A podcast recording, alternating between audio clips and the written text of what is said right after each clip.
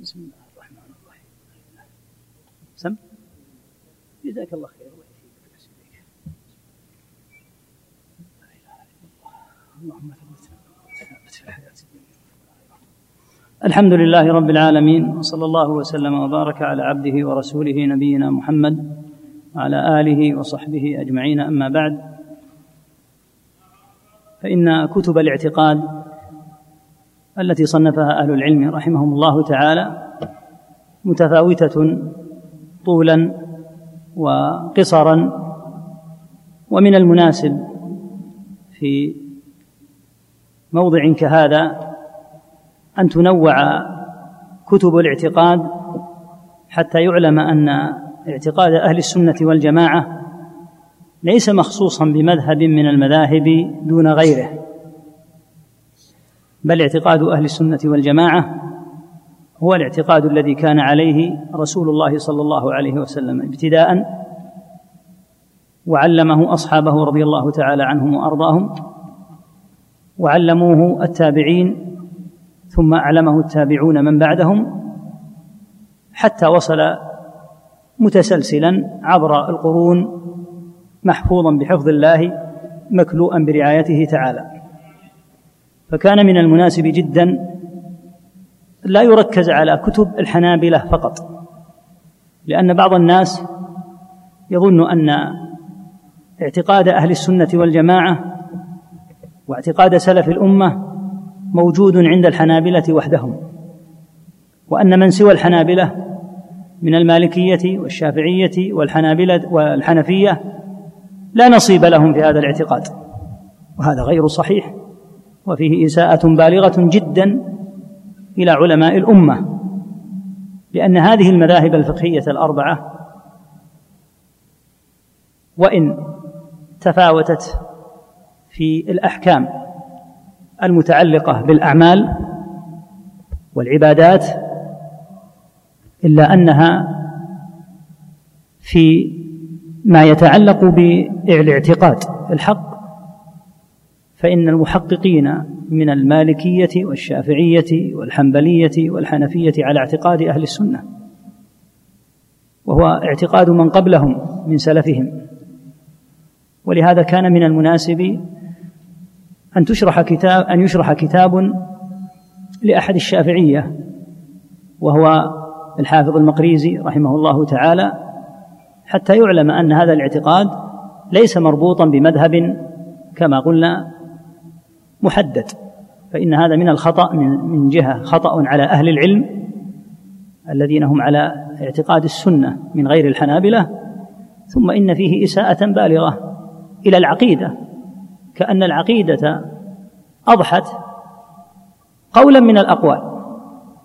وهذا يفتح بابا خطيرا جدا حاصله أن أمور الاعتقاد يمكن أن يتلون فيها كما يتلو كما يتنوع في المذاهب الفقهية وهذا غير وارد البتة فإن الحق في الاعتقاد واحد قطعا. وما خالف هذا الاعتقاد الحق فإنه يكون بدعة. فالظن بأن اعتقاد أهل السنة مخصوص بالحنابلة فيه كما قلنا هذه الإساءة من الطرفين للاعتقاد نفسه ولعلماء الأمة ممن هم قبل الحنابلة وبعد الحنابلة. ولهذا قال شيخ الإسلام ابن تيمية رحمه الله تعالى في معرض كلام له عن الإمام أحمد قال لم يأخذ أهل السنة من أحمد بن حنبل حرف واحد في العقيدة. وهذا صحيح لأن العقيدة لا تؤخذ لا من أحمد ولا من غير أحمد.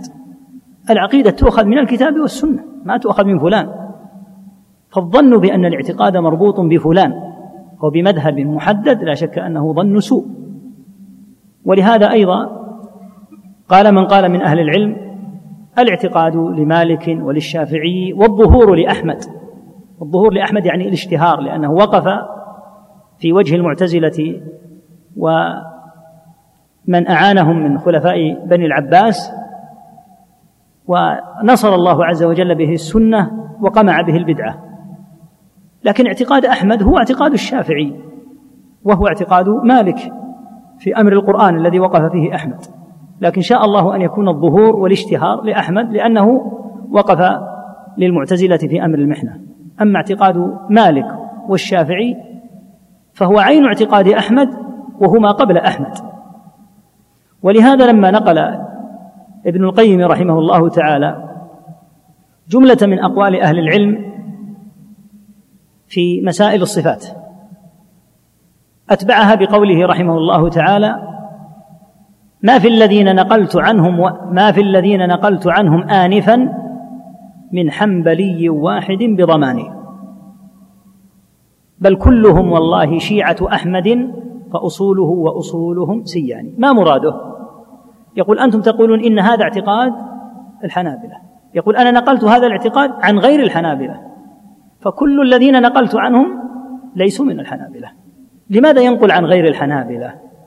حتى يعلم أن الاعتقاد الحق ليس مربوطا فقط بالحنابلة إذ الاعتقاد الحق قبل الحنابلة وقبل الشافعية وقبل المالكية وقبل الحنفية. فإن الاعتقاد الحق هو الذي كان عليه رسول الله صلى الله عليه وسلم وكان عليه الصحابة والتابعون رضي الله تعالى عنهم وأرضاهم. فمن سلك على سبيلهم فهو على اعتقاد حق لكن أن يربط الاعتقاد هكذا بمذهب أو بعالم لا شك أن هذا من الخطأ البين ولهذا كان من المناسب أن يشرح كتاب لأحد الحفاظ من الشافعية وهو الحافظ المقريزي وسنعرف به إن شاء الله تعالى الآن ليعرف أن الاعتقاد الحق هو الذي كان عليه المحققون من علماء الأمة سواء كانوا من الشافعية أو من الحنابلة أو من الحنفية كلهم على اعتقاد واحد وهم المعبر عنهم بأهل السنة والجماعة. أما عن ترجمة عن ترجمة المقريزي رحمه الله تعالى فهو الحافظ أحمد بن علي ابن عبد القادر المقريزي سمع من البلقيني والعراقي ولي الحسبة والخطابة والإمامة بالقاهرة في مصر وعرض عليه قضاء دمشق فأبى. زادت تصانيفه رحمه الله على المئتين. من أشهرها كتاب الخطط ومنها كتاب الإمتاع بمال الرسول صلى الله عليه وسلم من الأبناء والحفدة والمتاع. وتتبع في هذا الكتاب ما يرى أنه لا بد للمسلم أن يعرفه. من الأمور المتعلقة برسول الله صلى الله عليه وسلم. توفي رحمه الله تعالى عام خمسة وأربعين وثمانمائة فهو من علماء القرن التاسع. كتابه هذا سماه تجريد التوحيد وجملة غير قليلة منه تجد مادتها في كلام ابن تيمية وابن القيم رحمهم الله جميعا. ولا أذكر أنه كان يصرح بأسمائهما باسميهما. كما فعل الحافظ بن أبي العز الحنفي رحمه الله تعالى في شرحه للطحاوية فإنه شرح العقيدة الطحاوية فإنه شرح العقيدة الطحاوية لأبي جعفر الطحاوي ومجملها مأخوذ من كلام ابن تيمية وابن القيم ولم يشر إليهما في عموم عقيدته رحمه الله شرحه رحمه الله لأن المتعصبين على شيخ الإسلام رحمه الله في تلك الأزمنة كانوا كثيرين وربما أوذي الشخص لو عرف بأنه من المناصرين للنقل عن شيخ الإسلام وعن ابن القيم فكان كثير ممن يصنف يستفيد من مادة كتاب ابن تيمية وابن القيم ولا يجرؤ على الجهر باسمهما نظرا للتعصب الشديد الذي كان في ذلك الوقت. طريقتنا في هذا الكتاب إن شاء الله تعالى لما كان الكتاب ليس بالطويل سنحاول بإذن الله أن نعطي الطلاب فرصة لكتابة أكبر قدر ممكن من المعلومات التي يرغبون في كتابتها ولهذا سيكون الشرح فيه نوع ترسل وفي الغالب أننا نأخذ فقرات الكتاب قصيرة حتى تشرح ويبين ما فيها من بعض الفوائد اللغوية لأن من المفيد جدا لطالب العلم أن يكون على دراية باللغة. فمن غير المناسب أن يكون طالب العلم غير ملم بما لا بد منه في أمر اللغة وهو أمر يلاحظ على بعض طلبة العلم أنهم في جانب اللغة لديهم ضعف. فهذا سنحاول إن شاء الله أن نزود به الكتاب ببعض المسائل اللغوية التي تبين ما أراده الشارح رحمه صاحب الكتاب رحمه الله تعالى وبعض المواضع التي تحتاج إلى شيء من الشرح أيضا والتبيين أو بعض العبارات التي تحتاج إلى شيء من الاستدلال سنقف عندها جملة جملة ولا سيما في البدايات الأولى. لا سيما في البدايات الأولى هذه إن شاء الله سنسعى إلى شيء من الترسل فيها ثم بعد ذلك إن شاء الله يكون الموضع الذي يتكرر معنا لا نحتاج إلى العود إليه وشرحه من جديد. فالغالب أن التركيز والإطالة ستكون في بداية الكلام في بدايات الشرح ثم بعد ذلك الموضع الذي يرد لا حاجة إلى أن يكرر. نعم.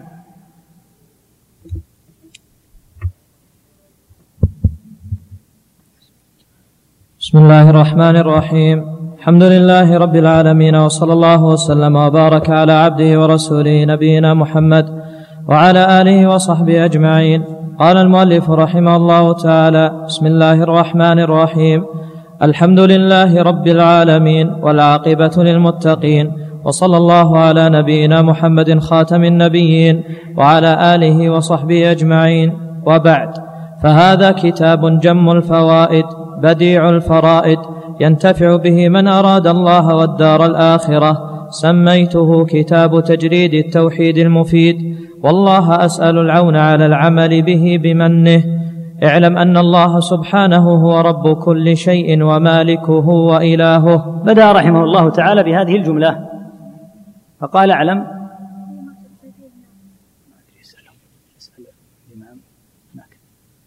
بدأ رحمه الله تعالى بهذه الجملة. اعلم أن الله سبحانه رب كل شيء ومالكه وإلهه. قوله اعلم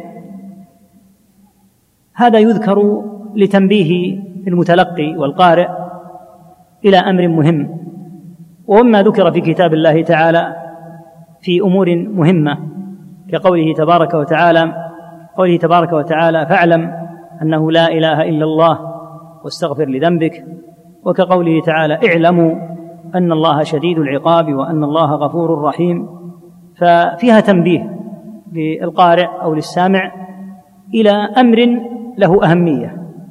اعلم أن الله سبحانه رب كل شيء ومالكه وإلهه.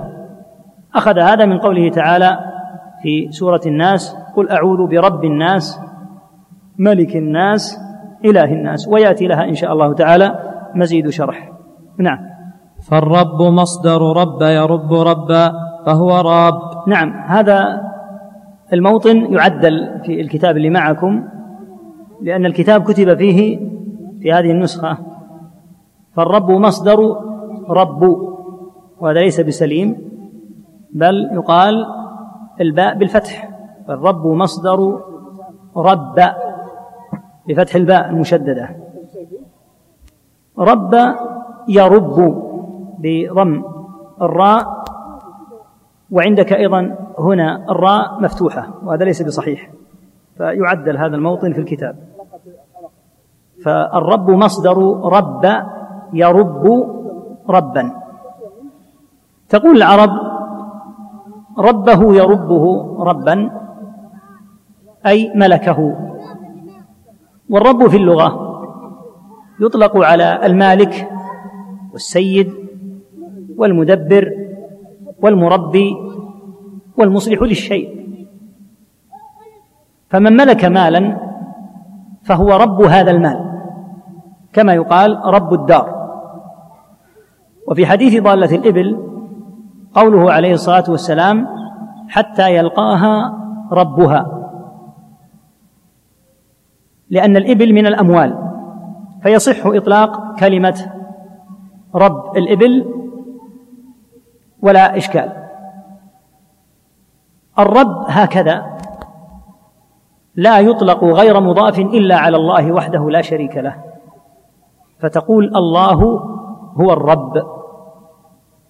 ولا تستعمل مع الله تعالى إلا مضافة. فتقول كما تقدم رب الدار رب المال رب الإبل. لكن لا تقول فلان هو الرب. لا يجوز هذا. لأن كلمة لأن اسم الرب اسم خاص بالله عز وجل. الرب هكذا لا يطلق إلا على الله. وكذا في الإضافة رب العالمين. لا يطلق اسم رب العالمين إلا على الله وحده لا شريك له. نبه على هذا ابن كثير. فهذا الاسم الرب حكمه حكم الأسماء الخاصة بالله عز وجل. الأسماء الخاصة بالله التي لا يصح أن تطلق إلا عليه. مثل اسم الرحمن والله والرزاق ونحوها. فهذه لا تطلق إلا على الله لا يجوز أن تطلق إلا على الله وحده لا شريك له. قوله هنا فهو راب. راب هنا اسم الفاعل يعني على وزن الفاعل. فالرب هو مصدر رب يرب ربا فهو راب. نعم. فمعنى قوله تعالى رب العالمين رب العالمين. فإن الرب سبحانه وتعالى هو الخالق الموجد لعباده القائم بتربيتهم وإصلاحهم المتكفل بصلاحهم من خلق ورزق وعافية وإصلاح دين ودنيا. نعم لأنه رب العالمين فهو ربهم سبحانه وتعالى. والعالم هو كل ما سوى الله. لما قال عدو الله فرعون لموسى وما رب العالمين؟ قال رب السماوات والأرض وما بينهما. فكل ما سوى الله فهو عالم والله تعالى رب العالمين جميعا سبحانه. هو القائم عليهم. اولا هو الخالق لهم ابتداء سبحانه.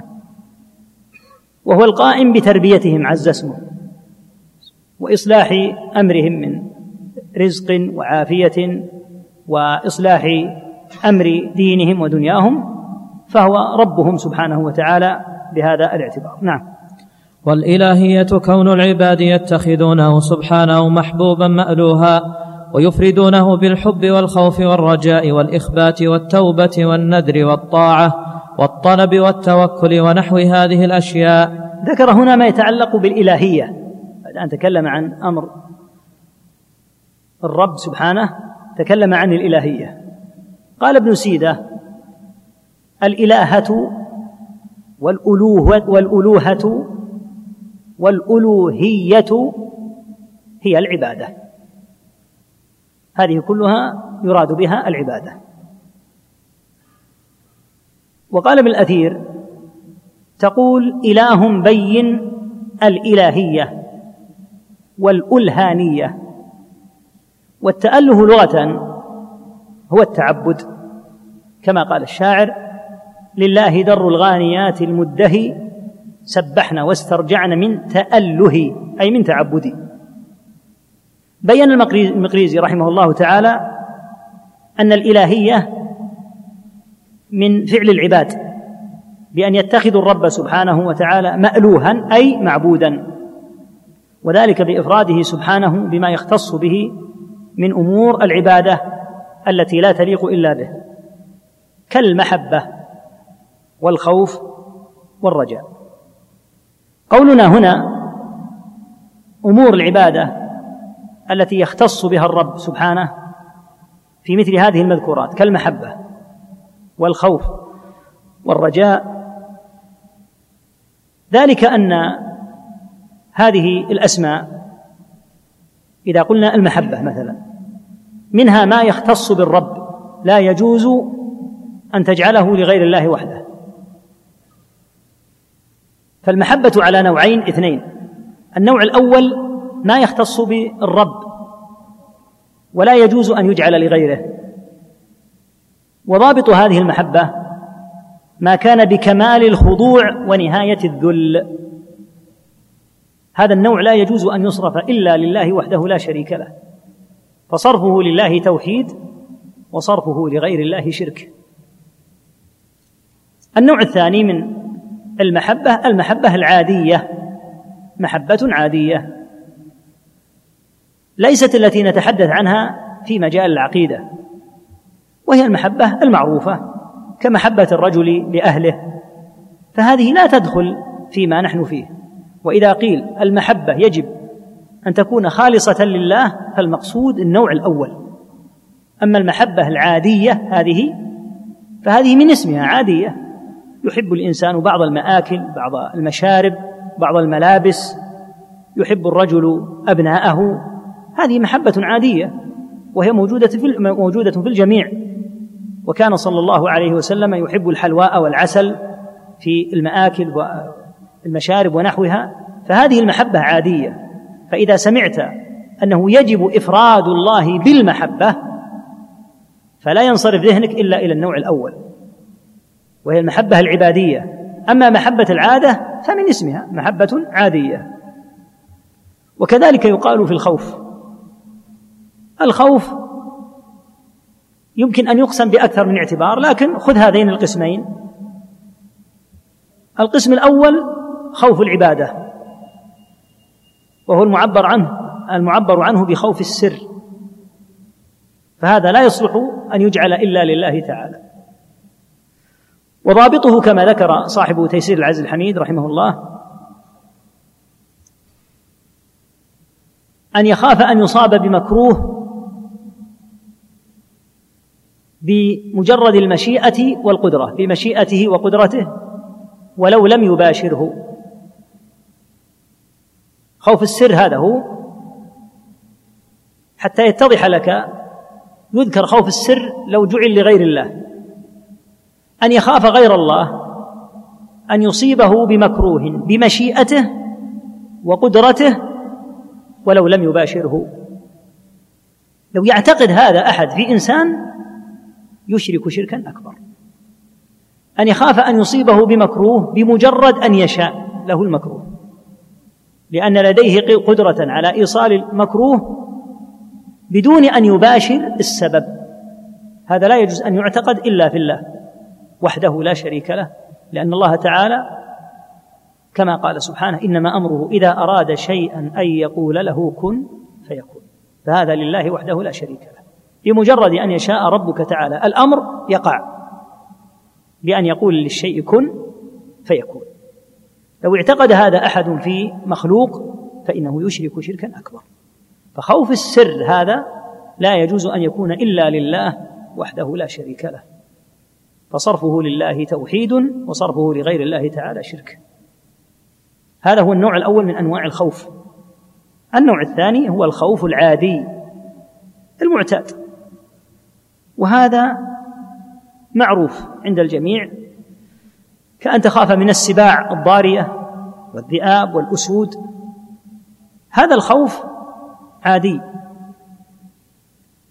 وإذا قيل يجب أن يفرد الله بالخوف فلا نقصد هذا الخوف. لأن هذا الخوف العادي ليس مما نتحدث عنه في مسائل العقيدة. وهذا الخوف مثاله ما ذكر الله تعالى عن موسى. وجاء رجل من أقصى المدينة يسعى قال يا موسى إن الملأ يأتمرون بك ليقتلوك فاخرج إني لك من الناصحين. فخرج منها خائفا. خوف. أن يوقع بك الظلمة المقتدرون. ضررا. هذا خوف عادي لأنهم يمكن أن يضروك في نفسك أو في أهلك. وهم ظلمة يمكن أن يتعدوا عليك. فخرج موسى صلوات الله وسلامه عليه خائفا كما قال تعالى. هذا خوف عادي. وإذا قيل يجب أن يفرد الله بالخوف لا يقال من خاف من الذئاب أو من الظلمة صرف الخوف لغير الله. لا يقال هذا لا. لأننا نتحدث في العقيدة عن النوع الأول. اللهم إلا أن يكون هذا الخوف العادي حاملا على مخالفة الله عز وجل. أو المحبة العادية التي سبق الكلام عليها حاملة على أن يعصى الله. هذا أمر آخر خرج عن الحد المعتاد. ثم ذكر أيضا مما ذكر الرجاء.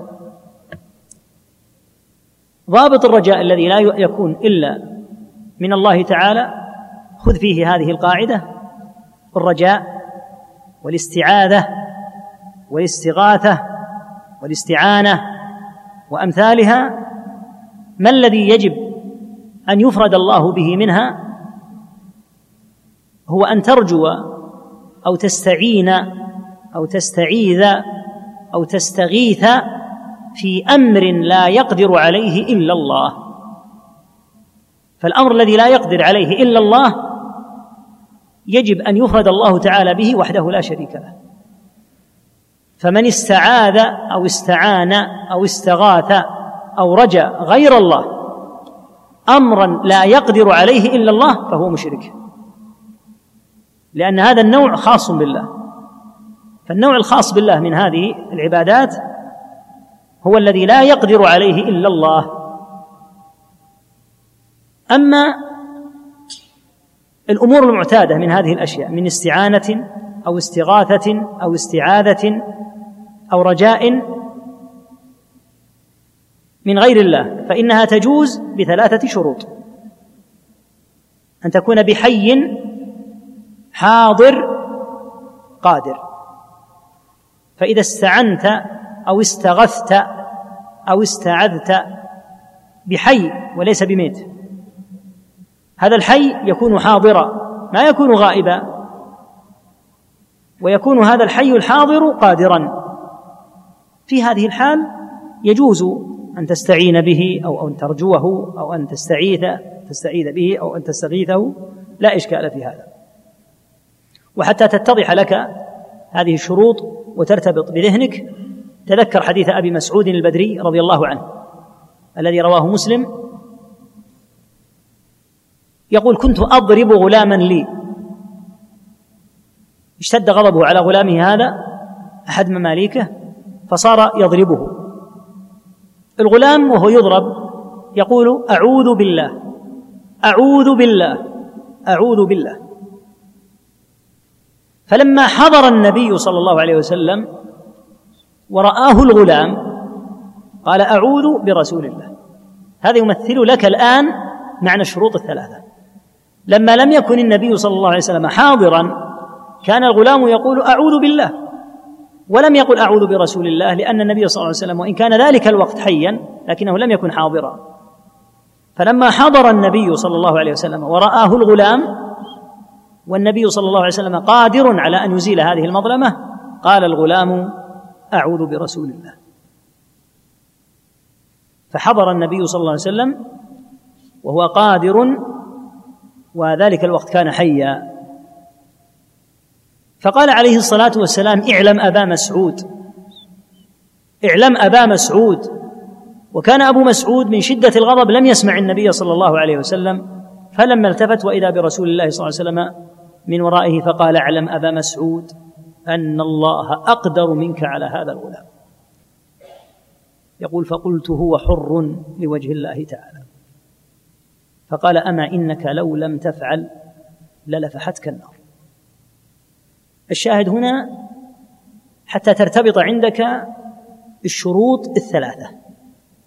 في هذه القصة هذا الغلام لأنه في مجتمع توحيد. لما كان سيده يضربه لم يقل أعوذ برسول الله لأن النبي صلى الله عليه وسلم لم يكن حاضرا ذلك الوقت. فكان يقول أعوذ بالله. فلما حضر النبي صلى الله عليه وسلم ورآه الغلام وهو قادر قال أعوذ برسول الله. فتحققت الشروط. أن يكون بحي حاضر قادر.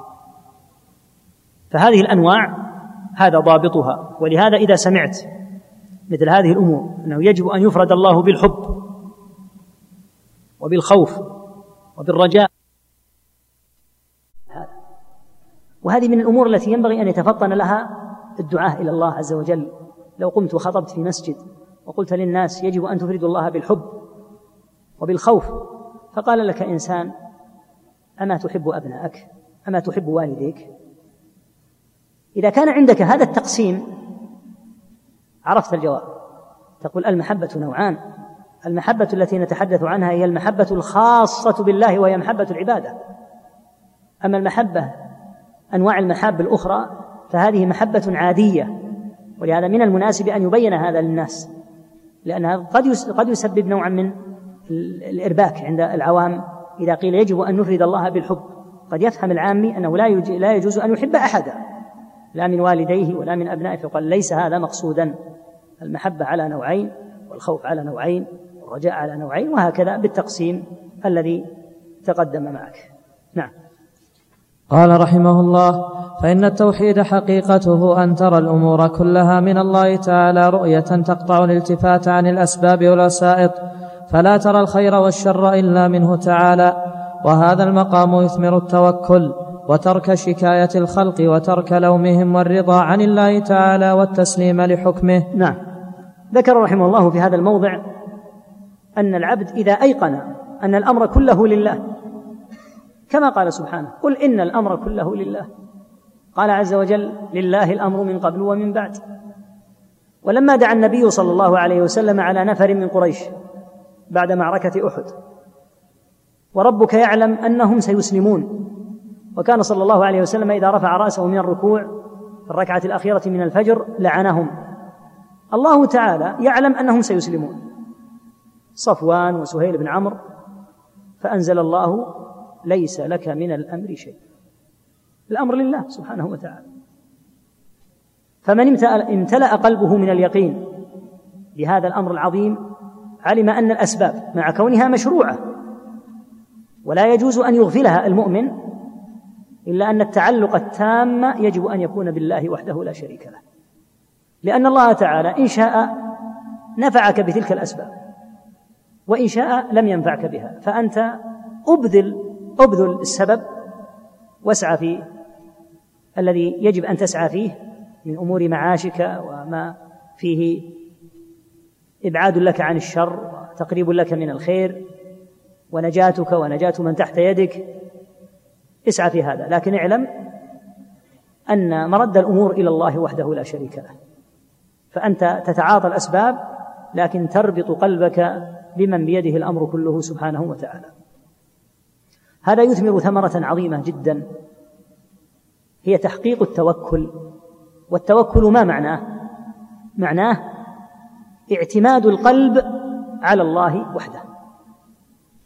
وتفويض الأمور إليه مع مزاولة الأسباب.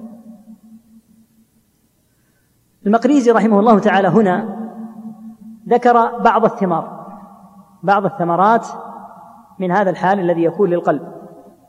منها ترك الشكاية واللوم للناس على أمر لا يتوجه إليهم فيه اللوم شرعا مع الرضا عن الله تعالى والتسليم لحكمه سبحانه. نعم. قال رحمه الله وإذا عرفت ذلك فاعلم أن الربوبية منه تعالى لعباده والتأله من عباده له سبحانه كما أن الرحمة هي الوصلة بينهم وبينه عز وجل. هنا أعاد رحمه الله تعالى ما قرره بشأن الربوبية فهي ربوبية الله لعباده كما تقدم أما التأله فمعناه التعبد فهذا يكون من العباد يتألهون أي يتعبدون ربهم تعالى. نعم. قال رحمه الله واعلم أن أنف واعلم أن أنفس الأعمال وأجلها قدرا توحيد الله تعالى. نعم. لا شك أن أعظم الأعمال وأجلها على الإطلاق هو التوحيد. ولهذا صار هو أول ما تبدأ به الرسل صلى الله عليه وسلم.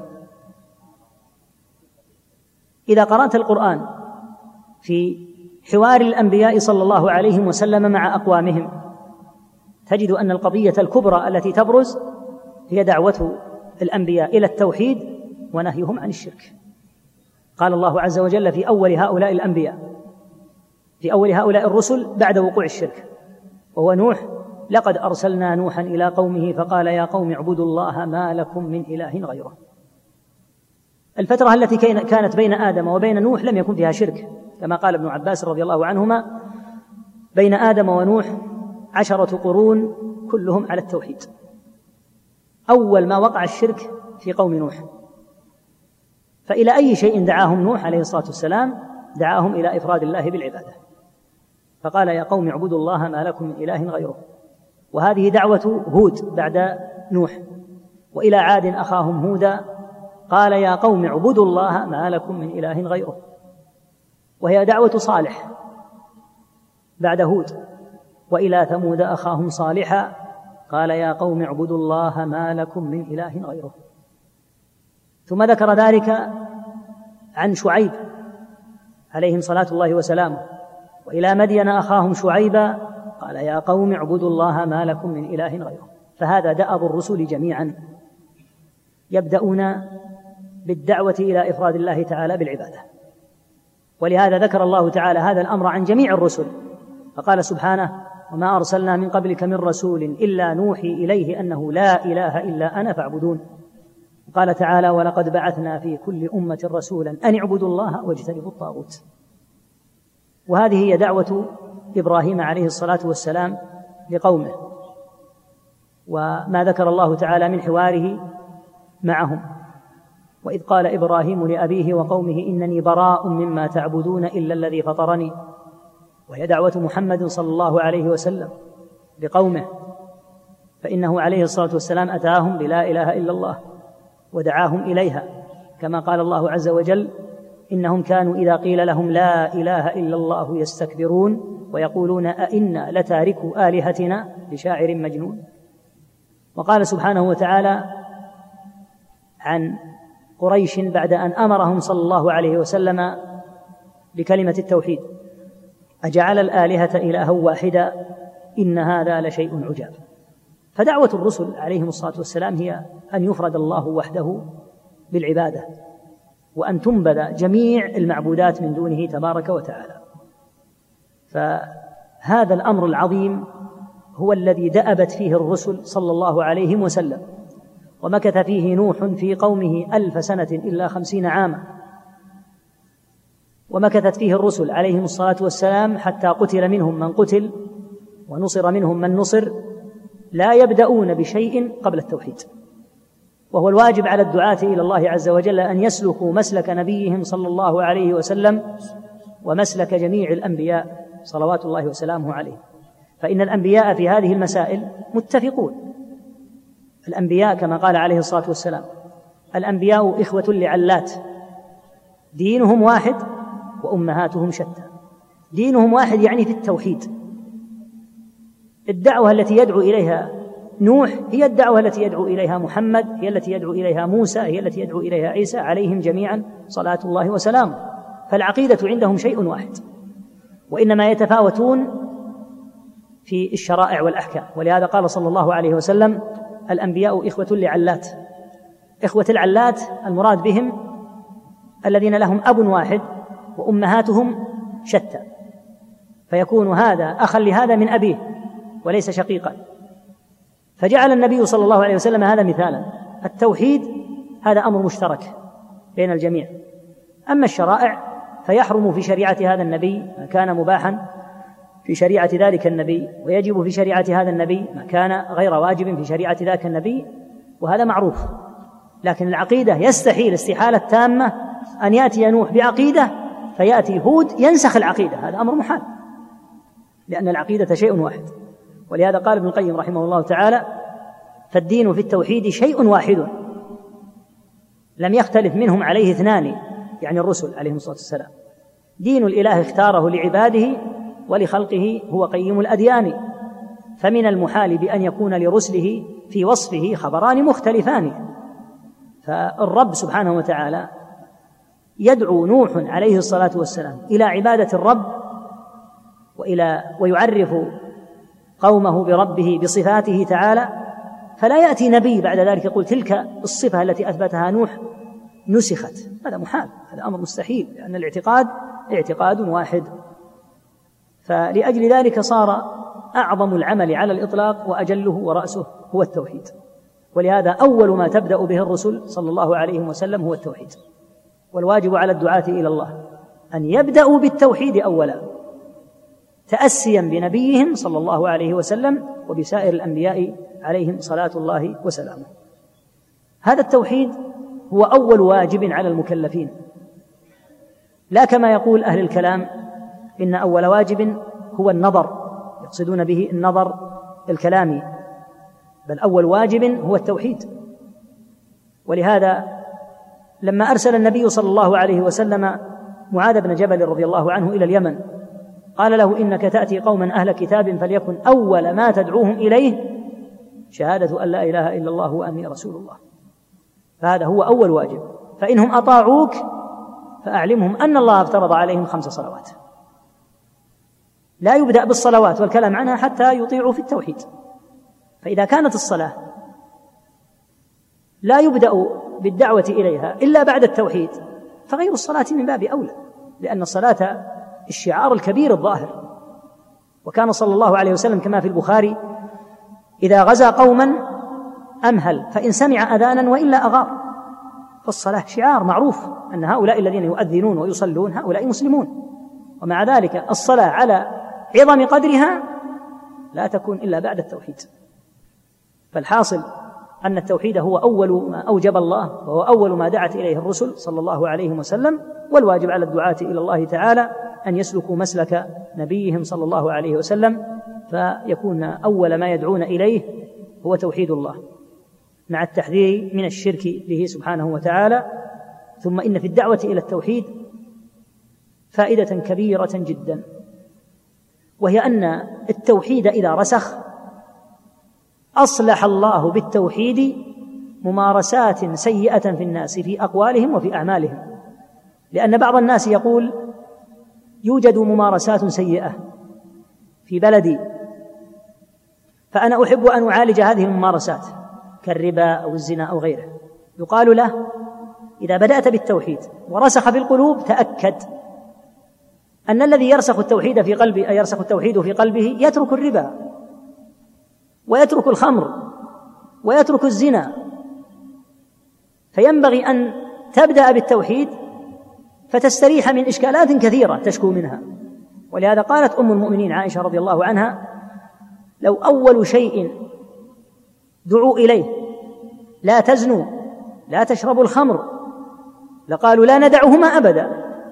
يعني لو أن النبي عليه الصلاة والسلام أول ما بعث أتاهم فقال اتركوا الخمر. ما هنالك عقيدة حتى يطيعوا في مثل هذا الأمر. فلا يمكن أن يتركوا الخمر. فلما رسخ الاعتقاد وهاجروا إلى المدينة ونزل قوله تبارك وتعالى في الخمر فهل أنتم منتهون؟ قالوا انتهينا انتهينا وفتحوا أبواب بيوتهم وسكبوا دنان الخمر حتى جرت سكك المدينة بالخمر. مع أنه شيء اعتادوه عادة شديدة في حياتهم. لكن لرسوخ العقيدة تخلصوا من الخمر بمجرد قوله تعالى فهل أنتم منتهون بعد أن نهاهم عنها؟ فأمر التوحيد إذا رسخ انحلت مشاكل كثيرة في ألسنة الناس وغشهم وسوء معاملتهم لجيرانهم وقطيعة رحمهم وعقوقهم لوالديهم ونحوها. إذا رسخ هذا التوحيد في قلوبهم صلحت الأحوال. أما إذا بدأ بعلاج غير التوحيد فإن الدعوة لا تكون مباركة لا يستفاد منها. تجد أن هذا الشخص الذي عالجت عنده هذا الإشكال ما أسرع ما يعود مرة أخرى. لعدم رسوخ الاعتقاد في قلبه. فيرسخ أمر الاعتقاد في القلب كما فعل النبي صلى الله عليه وسلم وكما فعلت الرسل صلوات الله وسلامه عليهم. ثم بعد ذلك تنحل هذه العقد وهذه المشاكل كلها. نعم. قال رحمه الله غير أن التوحيد له قشران. الأول أن تقول بلسانك لا إله إلا الله ويسمى هذا القول توحيدا وهو مناقض التثليث الذي تعتقده النصارى. وهذا التوحيد يصدر أيضا من المنافق الذي يخالف سره جهرة.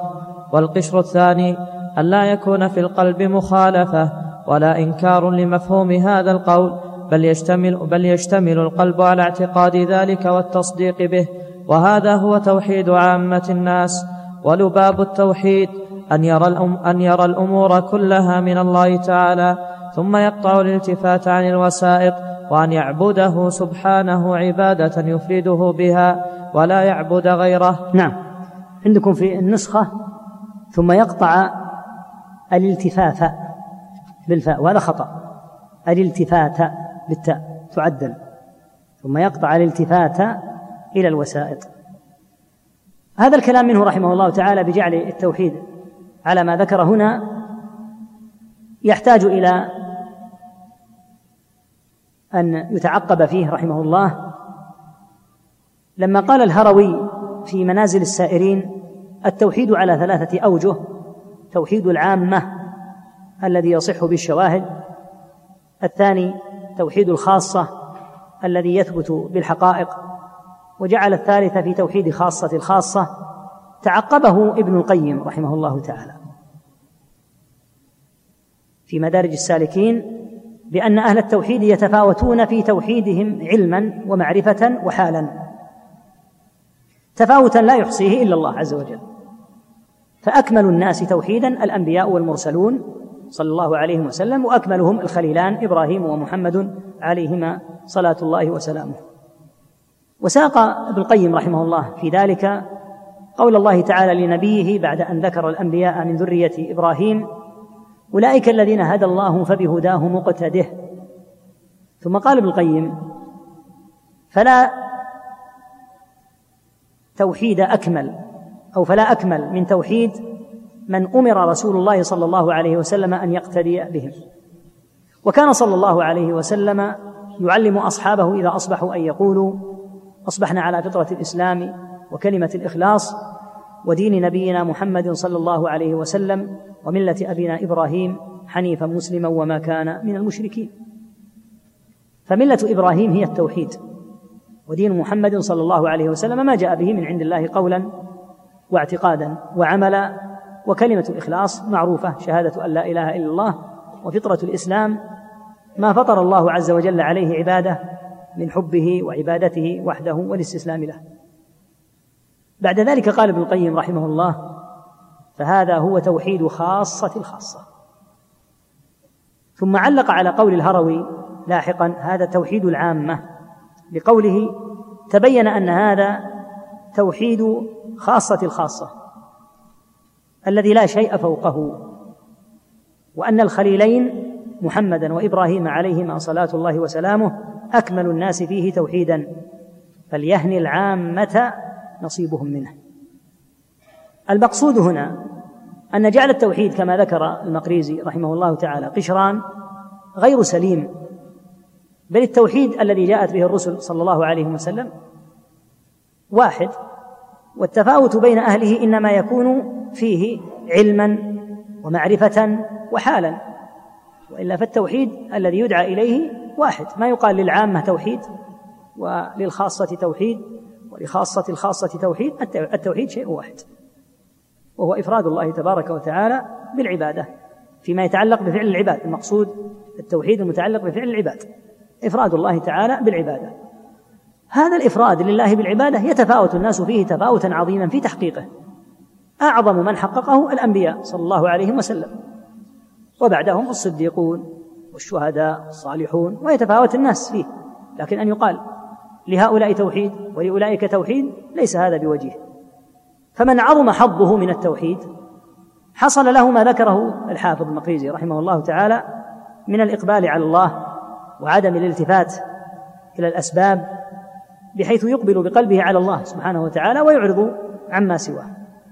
أما أن يجعل التوحيد على قشرين كما عبر فليس هذا بمستقيم. وما ذكره من مناقضة النوع الأول الذي ذكره للشرك سواء بالتثليث أو بغير التثليث هذا أمر مشترك بين جميع المؤمنين. فيقال الأنبياء عليهم الصلاة والسلام عندهم من التوحيد ما يناقضون به أهل التثليث لأن التوحيد هو الإفراد. والتثليث جعلوا ثلاثة. فهذا أمر مشترك. لا تستطيع أن تقول هذا توحيد العامة. والأنبياء أليس هذا عندهم؟ بلى. إذا دل على أن التوحيد شيء واحد. لا على ما يقولون إن التوحيد لخاصة الخاصة وللخاصة وللعامة. التوحيد شيء أمر الله عز وجل به وهو إفراده تعالى بالعبادة. فيتفاوت الناس في تحقيق هذا الإفراد.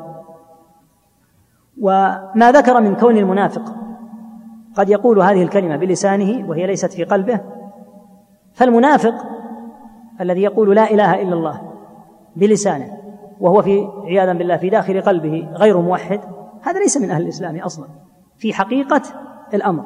وإن كان يتعامل معه في الظاهر يتعامل معه في الظاهر بحسب ما خرج منه. لكن في الواقع المنافق النفاق الأكبر هذا ليس من أهل الإسلام. لهذا قال تعالى إن المنافقين في الدرك الأسفل من النار فهم كفار. لكن لأنهم أظهروا الإسلام عوملوا بالظاهر أما عند الله فلا شك أنهم كفار. لأن الله عز وجل مطلع على ما في قلوبهم كما قال تعالى يقولون بألسنتهم ما ليس في قلوبهم. فأظهروا ما أظهروا بألسنتهم مما ليس في قلوبهم وغرضهم فقط أن تحقن دماؤهم أو أن يحصل لهم ما يحصل للمسلمين من مثل الزكاة أو الغنيمة أو نحو ذلك. وهم ليسوا فيه بصادقين. فعلى كل حال هذا التقسيم منه رحمه الله تعالى محل النظر الذي ذكرنا لك. نعم. قال رحمه الله ويخرج عن هذا التوحيد اتباع الهوى فكل من اتبع هواه فقد اتخذ هواه معبوده. قال تعالى أفرأيت من اتخذ إلهه هواه؟ وإذا تأملت عرفت أن عابد الصنم لم يعبده إنما نعم عبد هواه. عند هذه؟ ذكر رحمه الله في هذا أن اتباع الهوى لا يكون ممن كمل التوحيد وحققه. لأن من اتبع هواه قد اتخذ هذا الهوى معبودا عياذا بالله. وذلك لا يتناسب مع تحقيق التوحيد. واعلم أن اتباع الهوى يقع فيه كثيرون في جوانب شتى. من أهمها أمر الحب والبغض. فمن الناس من يجعل المحبة والبغضاء راجعة إلى غير الأساس الشرعي. بل جعلها راجعة إلى غرض وهوى محض. كجعل المحبة والبغضاء عنده راجعة إلى الأمر المتعلق بالقبيلة أو بالبلد أو باللون أو باللسان. فيحب هذا لأنه من قبيلته أو من بلده. ولو كان شديد المحادة لله. ويبغض ذاك لخلاف قبلي بينه وبينه في الجوانب القبلية. ولو كان ذاك المبغض من أعظم الناس لزوما للسنة. وهذا القدر قد بين أهل العلم أن الواقع فيه ساقط العدالة مردود الشهادة. فمن أبغض احدا لا لجناية جناها وتعد تعداه عليه لكن أبغضه لأنه من بني فلان. فإنه تسقط عدالته شرعا ولا تصح شهادته. وقل مثل هذا في من أبغض أو أحب للبلدان أو الألوان أو اللسان على الحد الذي ذكرناه لك. فالواجب أن يكون أمر الحب والبغض عائدا إلى ما سنذكر إن شاء الله تعالى لاحقا في النصوص بان يحب لله وأن يبغض لله. وانتشر في الناس أمر الحب والبغض النابع من الهوى الناتج عن التحزب لشخص متبوع أو جماعة أو حزب. وسبب في الناس شحناء عظيمة بين من هم على دين الإسلام. بل سبب شحناء بين من هم على اعتقاد واحد. وليس بينهم أي خلاف في أبواب الاعتقاد. وربما كانت بينهم رحم قطعوها وتهاجروا وتباغضوا على أساس من التحزب لفلان أو لجماعة فلان. ولذا تجد الرضا عن عيوب أناس والتسهيل من أخطائهم لأنهم ممن يهواهم هذا المتبع لهواه.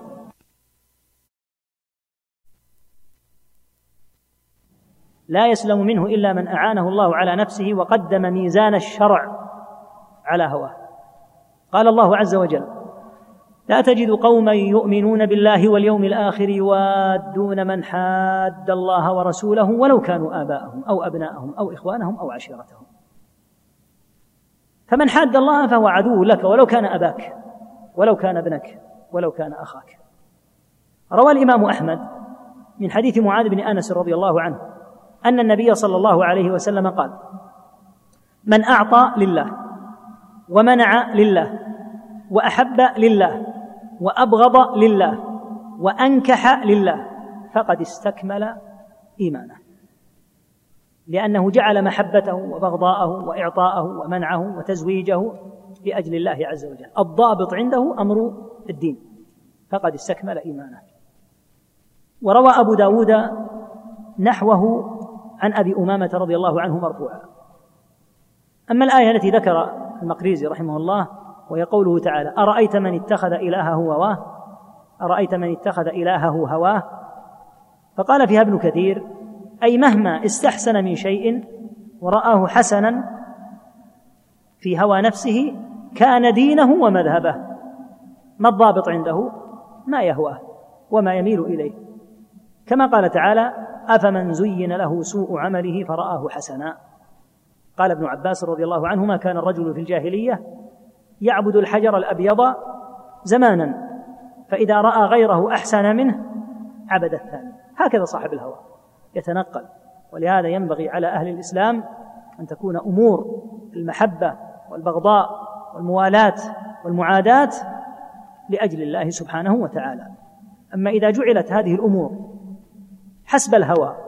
كما تقدم في الأمثلة السابقة فقد وقع الإنسان في قدر من قوله عز وجل أفرأيت من اتخذ إلهه هواه نعم. وإذا تأملت. قال رحمه الله وإذا تأملت عرفت أن عابد الصنم لم يعبده إنما عبد هواه وهو ميل نفسه إلى دين آبائه فيتبع ذلك الميل.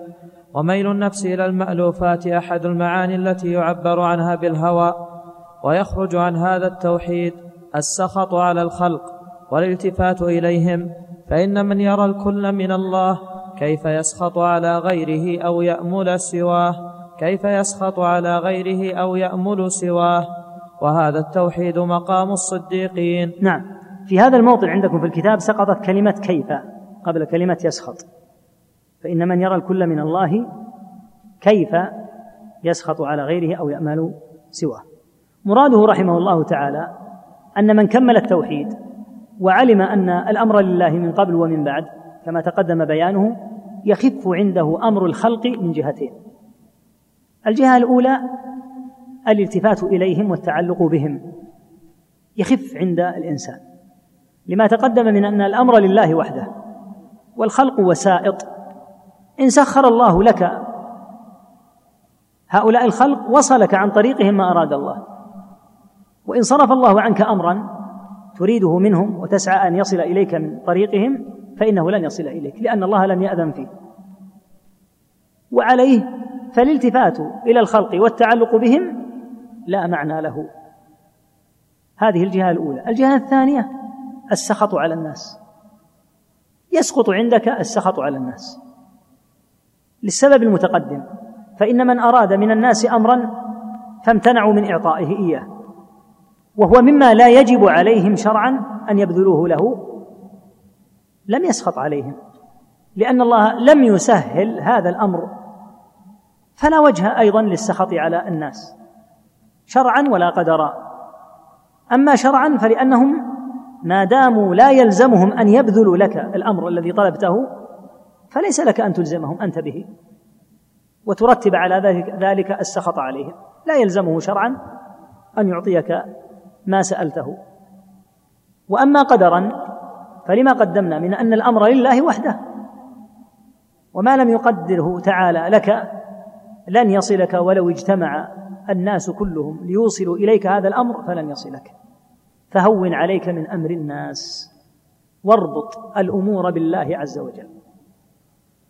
نسأل الله أن يوفقنا لذلك. من وفق لمثل هذا هان الناس عليه. وصار مربوط القلب بالله تبارك وتعالى. فلا يطمع في الناس ولا يتسخط عليهم إذا منعوه ما لا يلزمهم شرعا لأن قلبه مربوط بالله تبارك وتعالى وهذه ثمرة من ثمرات التوحيد. نعم. قال رحمه الله ولا ريب أن توحيد الربوبية لم ينكره المشركون بل أقروا بأنه سبحانه وحده خالقهم وخالق السماوات والأرض والقائم بمصالح العالم كله وإنما أنكروا توحيد الإلهية والمحبة كما قد حكى الله تعالى عنهم في قوله ومن الناس من يتخذ من دون الله أندادا يحبونهم كحب الله والذين آمنوا أشد حبا لله فلما سووا غيره به في هذا التوحيد كانوا مشركين كما قال الله تعالى الحمد لله الذي خلق السماوات والأرض وجعل الظلمات والنور ثم الذين كفروا بربهم يعدلون أي يسوون غيره به؟ وقال الله تعالى وهم بربهم يعدلون وقد علم الله سبحانه وتعالى عباده كيف مباينة الشرك في التوحيد كيف مباينة الشرك في توحيد الإلهية؟ وأنه تعالى حقيق بإفراده وليا وحكما وربا. فقال تعالى قل أغير الله أتخذ وليا فاطر السماوات والأرض؟ وقال تعالى أفغير الله أبتغي حكما؟ وقال تعالى قل أغير الله أبغي ربا. فلا ولي ولا حكم ولا رب إلا الله. الذي من عدل به غيره فقد أشرك في ألوهيته. ولو وحد ربوبيته فتوحيد الربوبية هو الذي اجتمعت فيه الخلائق مؤمنها وكافرها. وتوحيد الإلهية مفر وتوحيد الإلهية مفرق الطرق بين المؤمنين والمشركين. نعم. أجاد رحمه الله تعالى في بيان هذا الأمر الذي ضل فيه كثير من المتكلمين وأضرابهم ممن توهموا أن التوحيد هو الإقرار بأن الله تعالى هو الخالق. هذا خطأ كبير. رتبوا عليه خطأ في فهم المراد بقولنا لا إله إلا الله. فظنوا أن معنى الإله في كلمة التوحيد هو الخالق أو القادر على الاختراع. وهذه الكلمة العظيمة لا إله إلا الله معناها لا معبود حق إلا الله. لما قدمناه لك من أن التأله معناه التعبد. فالإله من قولك أله يأله إلهة بمعنى عبد يعبد عبادة. فالإله معناها المعبود أي لا معبود حق إلا الله. لو كان معنى الإله في كلمة التوحيد هو الخالق لما ردها المشركون لأن المشركين يقرون أن الله تعالى هو الخالق. قال سبحانه ولئن سألتهم من خلقهم ليقولن الله ولئن سألتهم من خلق السماوات والأرض ليقولن الله إلى غير ذلك من الآيات الدالة على أنهم يقرون أن الله تعالى هو ربهم وخالقهم وهو الذي بيده أمر رزقهم وإنزال المطر وأمر تدبير الأمور. هذا أمر مملوء به القرآن. الآيات الدالة على أنهم يقرون بربوبية الله عز وجل. ومنها الآية الجامعة في سورة يونس قل من يرزق من يرزقكم من السماء والأرض أم من يملك السمع والأبصار ومن يخرج الحي من الميت ويخرج الميت من الحي ومن يدبر الأمر فسيقولون الله فهم يقرون بهذا. فالقول بأن معنى الإله الخالق لا شك أنه خطأ. ولو كان معنى لا إله إلا الله الإقرار بأن الله هو الخالق لما ردها كفار قريش. ولهذا قال الله عز وجل عن كفار قريش كما تقدم إنهم كانوا إذا قيل لهم لا إله إلا الله يستكبرون ويقولون أئنا لتاركوا آلهتنا؟ ففهموا من كلمة لا إله إلا الله ترك المعبودات لأن معناها أن لا معبود حق إلا الله فتبطل جميع المعبودات. وحتى قوم هود عليه السلام لما دعاهم وإلى عاد أخاهم هودا قال يا قوم اعبدوا الله بما ردوا عليه؟ قالوا أجئتنا لنعبد الله وحده ونذر ما كان يعبد آباؤنا؟ ففهموا من كلمة لا إله إلا الله ترك المعبودات. وإفراد الله تعالى وحده بالعبادة. لا شك أن هذا هو معنى لا إله إلا الله. فالقول بأن لا إله إلا الله معناها الاعتراف بأنه لا خالق إلا الله لا شك أنه من عدم الإلمام وعدم المعرفة بمعنى كلمة التوحيد. ولا ريب أن كفار قريش ومن قبلهم كما ذكر الحافظ هنا لا ريب أنهم لم ينكروا توحيد الربوبية وإنما كان إشكالهم في إفراد الله تبارك وتعالى بالعبادة. ولهذا أورد هذه الآية في قوله تبارك وتعالى ومن الناس من يتخذ من دون الله أندادا يحبونهم كحب الله. فالإشكال الآن متعلق بفعلهم هم وهو محبتهم مع الله تبارك وتعالى غير الله يحبونهم كحب الله. وهكذا العدل المذكور في قوله تبارك وتعالى ثم الذين كفروا بربهم يعدلون. سيأتي إن شاء الله كلام المفسرين فيها وأن المراد بها أنهم يجعلون لله نظيرا في العبادة. كما قال الله عز وجل عنهم تالله إن كنا لفي ضلال مبين إذ نسويكم برب العالمين. يعني في العبادة. فنبه المقريزي هنا رحمه الله إلى أن مما يجب أن يفرد الله تعالى به أمر الحكم فلا يحكم إلا شرعه سبحانه. ودلل عليه بقوله سبحانه أفغير الله أبتغي حكما؟ فكما أن الله تعالى قال فمن كان يرجو لقاء ربه فليعمل عملا صالحا ولا يشرك بعبادة ربه أحدا في آخر سورة الكهف. وقد قال تعالى في نفس السورة ولا يشرك في حكمه أحدا. أي لا يشرك سبحانه أحدا في حكمه بل الحكم له وحده. ولا حكم لغيره البتة. فالحلال ما أحله والحرام ما حرمه والدين ما شرعه. هذا الحرف وهو قوله تعالى ولا يشرك في حكمه أحدا قرأه ابن عامر بالتاء المضمومة والكاف الساكنة بضم التاء ولا تشرك في حكمه أحدا. فهذه السورة نهي فيها عن جعل شريك لله في العبادة وعن جعل شريك لله تبارك وتعالى أيضا في الحكم فكما لا يعبد إلا الله فكذلك لا يحكم إلا شرعه. أما قوله هنا عن توحيد الألوهية هو مفرق الطرق بين المؤمنين والكافرين. المفرق من الطريق الموضع الذي يتشعب منه طريق آخر. لما كانت الخلائق متفقة على أمر الربوبية فلما أقبلت على أمر إفراد الله بالعبادة تفرقت بهم الطرق. لأن توحيد الربوبية محل اتفاق.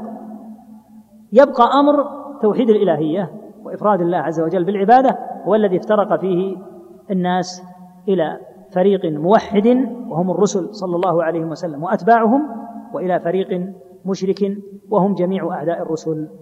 فالمنابذة والخلاف الكبير بين الرسل وأتباعهم من جهة وبين أعداء الرسل من جهة أخرى هو في إفراد الله تعالى بالعبادة. أما الربوبية فاتفقت الخلائق على الإقرار بها. يبقى أمر وهو أن من البشر من ادعى الربوبية كفرعون.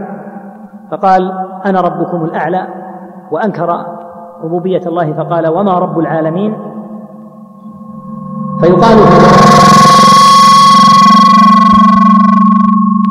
يقال في جوابه إن عدو الله فرعون لم يكن يجحد ربوبية الله إلا في الظاهر فقط أما في الباطن فهو يعلم أن الله ربه. كما قال موسى عليه الصلاة والسلام حين حاجة لقد علمت ما أنزل هؤلاء إلا رب السماوات والأرض. فهو يجحد في الظاهر فقط لكن في الباطن هو مقر بأن الله تعالى ربه. ولهذا قال الله تعالى في الآيات التي أراها قوم فرعون وجحدوا بها واستيقنتها أنفسهم. هم في الباطن مستيقنون لكن في الظاهر يجحدون جحدا. فالحاصل أنه هؤلاء الذين يجحدون ربوبية الله إنما يجحدونها في الظاهر أما في الباطن فهم مقرون أن الله تعالى هو ربهم. نعم. قال رحمه الله ولهذا كانت كلمة الإسلام لا إله إلا الله فلو قال لا رب إلا الله لما أجزأه عند المحققين. لأن معنى كلمة التوحيد كما تقدم لا معبود حق إلا الله. أما لو قال لا رب إلا الله إذا قال المشرك لا رب إلا الله لا يجزئه لأنه يقر وهو على شركه أن الله ربه. فلا بد أن يقول لا إله إلا الله التي معناها لا معبود حق إلا الله. أما المشرك لو قيل له هل من رب غير الله عز وجل يخلق ويرزق؟ يقول لا رب إلا الله. فالمشرك يجب أن يقول لا إله إلا الله التي معناها أنه لا معبود حق إلا الله تعالى. نعم. قال رحمه الله فتوحيد الألوهية هو المطلوب من العباد ولهذا كان أصل الله الإله كما هو قول سيبويه وهو الصحيح وهو وهو قول جمهور أصحابه إلا من شد منهم. نعم هذا الموضع يحتاج إلى بيانه من الناحية اللغوية. هذا الاسم العظيم لفظ الجلالة الله أوضح ابن كثير رحمه الله أنه علم على الرب تعالى. فهو يوصف بجميع الصفات كما قال الله تعالى هو الله الذي لا إله إلا هو عالم الغيب والشهادة هو الرحمن الرحيم. هو الله الذي لا إله إلا هو الملك القدوس السلام المؤمن إلى آخر الأسماء. يقول رحمه الله فأجرى الأسماء الباقية صفات له تعالى. ولهذا قال بعض أهل العلم إن الاسم الأعظم هو الله. قوله هنا أصل لفظ الجلالة الله أصله الإله. سأذكر لك ما نقله الأزهري رحمه الله تعالى وهو من فحول أئمة اللغة حتى يتضح لك المراد بكون هذا الاسم العظيم مشتقا من قولنا الإله. أوضح الأزهري رحمه الله تعالى نقلا عن أبي الهيثم. لما سئل عن اشتقاق اسم الله في اللغة فقال كان حقه إله. أدخلت عليه الألف واللام للتعريف. الإله. ثم حذفت الهمزة. وحولوا كسرتها في اللام التي هي لام التعريف وذهبت الهمزة. فقيل الإله الإله لأن الهمزة حذفت. فحركوا لام التعريف التي لا تكون إلا ساكنة. ال. فالتقى لامان متحركتان فأدغموا الأولى في الثانية فقالوا الله.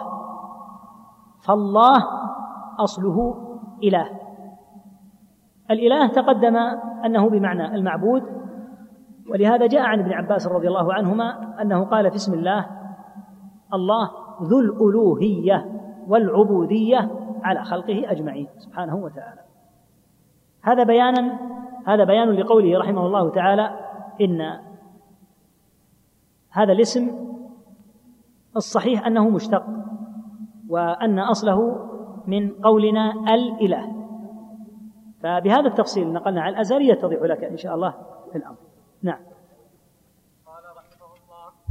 قال رحمه الله وبهذا الاعتبار الذي قررنا به الإله وأنه المحبوب لاجتماع صفات الكمال فيه كان الله هو الاسم الجامع لجميع معاني الأسماء الحسنى والصفات العليا وهو الذي ينكره المشركون ويحتج الرب سبحانه عليهم بتوحيدهم ربوبيته على توحيد ألوهيته كما قال الله تعالى قل الحمد لله وسلام على عباده الذين اصطفى الله خير أم ما يشركون؟ أمن خلق السماوات والأرض وأنزل لكم من السماء ماء فأنبتنا فأنبتنا به حدائق ذات بهجة. ما كان لكم أن تنبتوا شجرها؟ أإله مع الله بل هم قوم يعدلون. وكلما ذكر تعالى من آياته جملة من الجمل قال عقيبها. عقبها.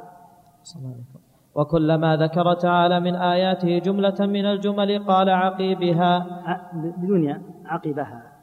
قال عقبها. نعم. قال عقبها. أإله مع الله؟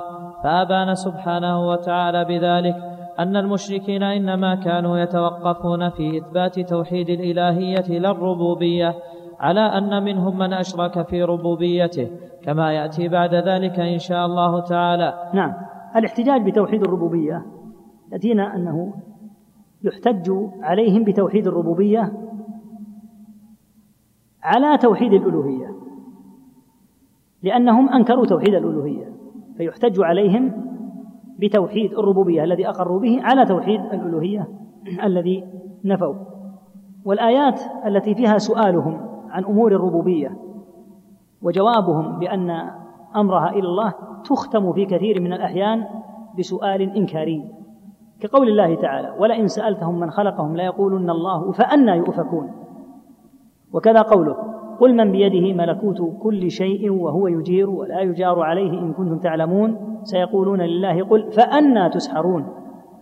ونظائر هذا كثيرة في القرآن كقول الله تعالى أفلا تتقون؟ معنى هذا الاستفهام كما قال السمعاني رحمه الله في التفسير أفلا تخافون عقابه في شرككم؟ وفي قوله فأنا تصرفون فأين تصرفون عن عبادته وأنتم تقرون به؟ وكلام المفسرين في بيان ذلك كثير. نقلنا جزءا كبيرا منه في كتاب جهود الشافعية في تقرير توحيد العبادة حيث نقلنا فيه عين كلام المقريزي هنا وغيره من أصحابه. فالحاصل أنهم بلا شك يقرون لله تعالى بالربوبية ولهذا احتج تعالى عليهم في الربوبيه في ايمانهم بالربوبيه على الألوهية التي نفوها. فيقال لهم ما دمتم تقرون أن هذه الأمور كلها من الله؟ فكيف تجعلون مع رب العالمين شريكا في العبادة؟ نعم. قال رحمه الله وبالجملة فهو تعالى يحتج على منكر الإلهية بإثباتهم الربوبية والملك هو الآمر الناهي الذي لا يخلق خلقا بمقتضى ربوبيته هذا و... هذا الموضع سقط عندكم في النسخة الموجودة الآن فتكملونه. يعني هذا الموضع سقط بعد قوله بإثباتهم الربوبية. الموجود عندك هنا ويتركهم سدى. واضح أن هناك سقطا سقط في الكلام لأنه يستحيل أن يتركهم تعالى سدى. فيعيد الأخ عبد الله الآن القراءة لكم. ويترسل في الإعادة حتى تكتب السقط الذي وقع بعد قوله بإثباتهم الربوبية فتكتب معه الكلام الذي سقط لأن النسخة التي عندك تغير فيها المعنى تغيرا كبيرا. نعم وبالجملة. قال رحمه الله وبالجملة فهو تعالى يحتج على منكر الإلهية بإثباتهم الربوبية. نعم من هنا اقرأ بترسل. نعم.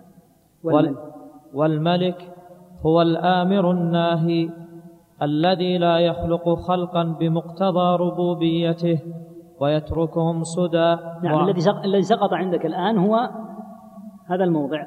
والملك هو الآمر الناهي الذي لا يخلق خلقا بمقتضى ربوبيته. ثم يأتي عندك الآن ويتركهم سدى. فيتضح الكلام الآن. نعم. والملك هو الآمر الناهي الذي لا يخلق خلقا بمقتضى ربوبيته ويتركهم سدى معطلين لا يؤمرون ولا ينهون ولا يثابون ولا يعاقبون. فإن الملك هو الآمر الناهي المعطي المانع الضار النافع المثيب المعاقب. ولذلك جاءت الاستعاذة في سورة الناس وسورة الفلق بالأسماء الحسنى الثلاثة. الرب والملك والإله فإنه لما قال قل أعوذ برب الناس كان فيه إثبات أنه خالقهم وفاطرهم فبقي أن يقال لما خلقهم هل كلفهم وأمرهم ونهاهم؟ قيل نعم فجاء ملك الناس فأثبت الخلق والأمر ألا له الخلق والأمر؟ فلما قيل ذلك قيل فإذا كان ربا موجدا وملكا مكلفا فهل يحب ويرغب إليه؟ ويكون التوجه إليه غاية الخلق والأمر. قيل إله الناس أي مألوههم ومحبوبهم الذي لا يتوجه العبد المخلوق المكلف العابد إلا له. فجاءت الإلهية خاتمة وغاية وما قبلها كالتوطئة لها. نعم مراده هنا أن المذكور في سورة الناس بدأ فيه أولا بما يتعلق بتوحيد الربوبية. قل أعوذ برب الناس ملك الناس وهي توطئة للمذكور بعدها إله الناس أي معبود الناس سبحانه وتعالى. فهو الذي تألهه القلوب السليمة سبحانه بحمده وتحبه أعظم المحبة ولا تتوجه إلا إليه وحده. يعني جعل النموذج من سورة الناس. قل أعوذ برب الناس يتعلق بالربوبية. فلما كان هو الرب الخالق سبحانه وتعالى هل كلف عباده وأمرهم ونهاهم؟ فجاء الجواب ملك الناس. فلما ذكرت مسألة خلقه وإيجاده يتعلق بربوبيته وأنه أمرهم هل هو سبحانه وتعالى ممن يحب ويؤله ويعبد؟ فجاء الجواب إله الناس أي معبودهم ومألوههم ومحبوبهم سبحانه. نعم.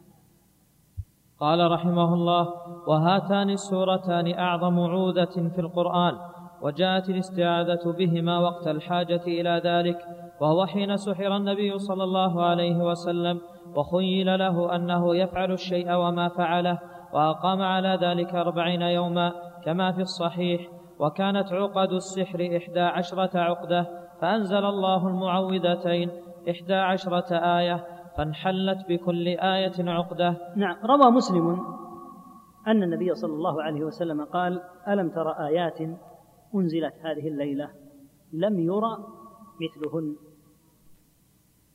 قل أعوذ برب الفلق وقل أعوذ برب الناس.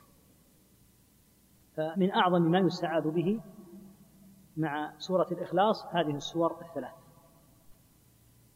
وما يتعلق بسحر النبي صلى الله عليه وسلم ثبت أنه صلى الله عليه وسلم سحر من قبل لبيد بن الأعصم اليهودي. وكما أشار الحافظ هنا الحديث الوارد في هذا صحيح البخاري وفي غيره لكن هذا السحر لم يكن له تأثير على النبي صلى الله عليه وسلم إلا كتأثير الأمراض. فكما أنه عليه الصلاة والسلام يصاب في مرض في جسده الشريف صلوات الله وسلامه عليه بالحمى وبغيره كما يصاب بالصداع ونحوه فإن أمر السحر شأنه شأن بقية الأمراض. أما فيما يتعلق بالوحي فحاشا لله عز وجل أن يكون أصيب الوحي بسوء ولا يجوز أن يعتقد هذا لأن الوحي له حافظ هو الله عز وجل. إنا نحن نزلنا الذكر وإنا له لحافظون. فأمر الوحي يستحيل أن يتطرق إليه إشكال.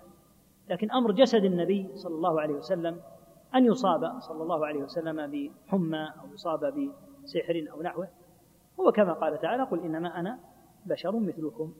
فأمر سحره عليه الصلاة والسلام السحر الذي أصابه ليس أعجب من أمر إصابته ببقية الأمراض التي أصابت جسده صلى الله عليه وسلم. لكن بعد أن سحر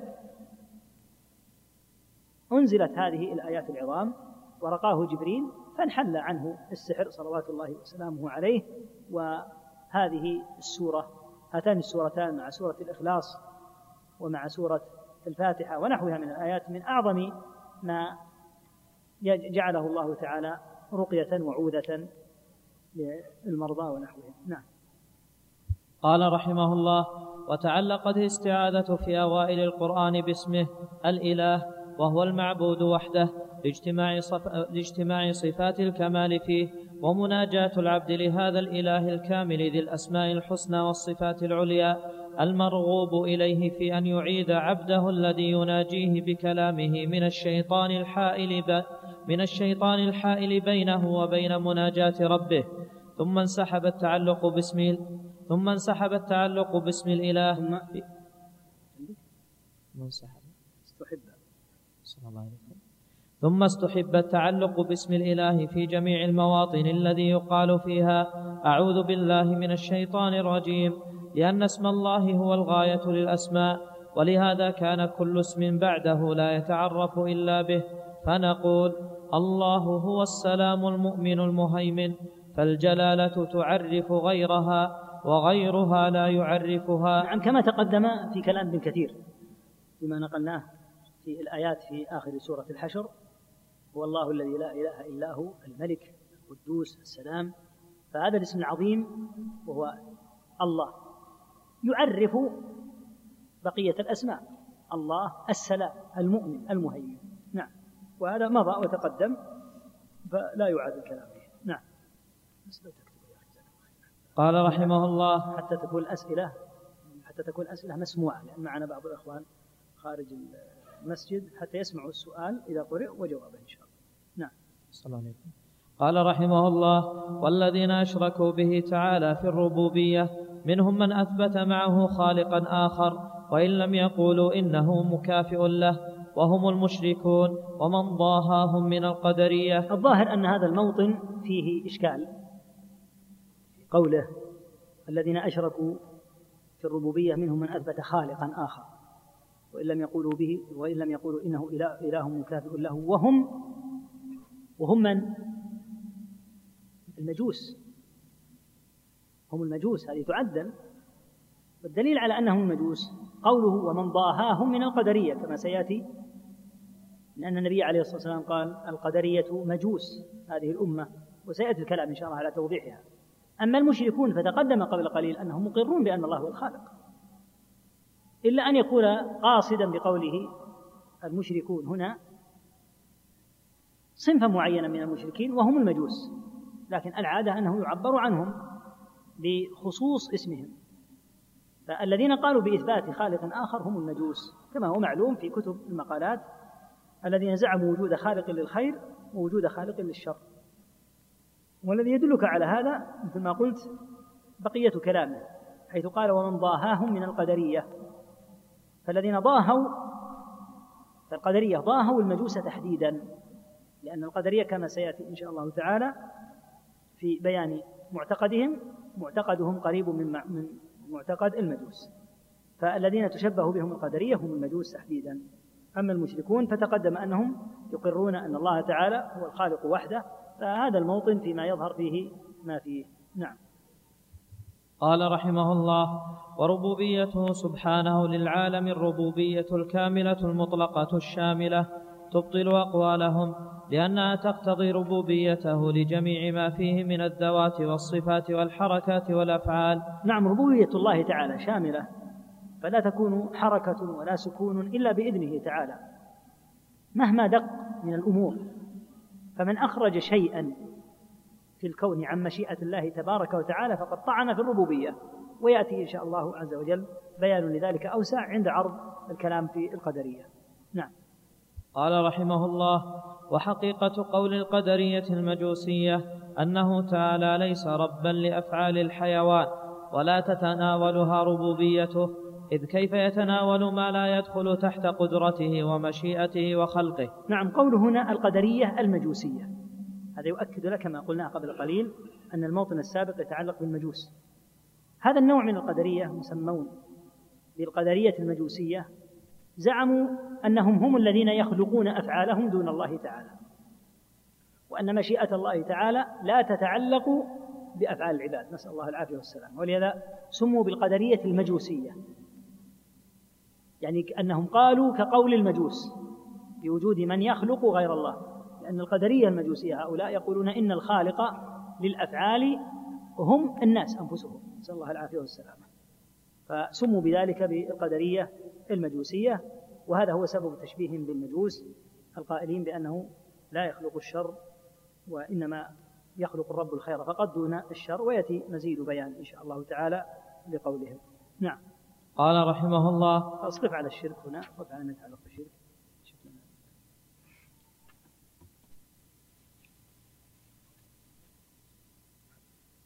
لعل الإخوة الذين يسجلون يلاحظون يعني عند التسجيل إغلاق الجوالات حتى لا يظهر صوت الجوال كل مرة.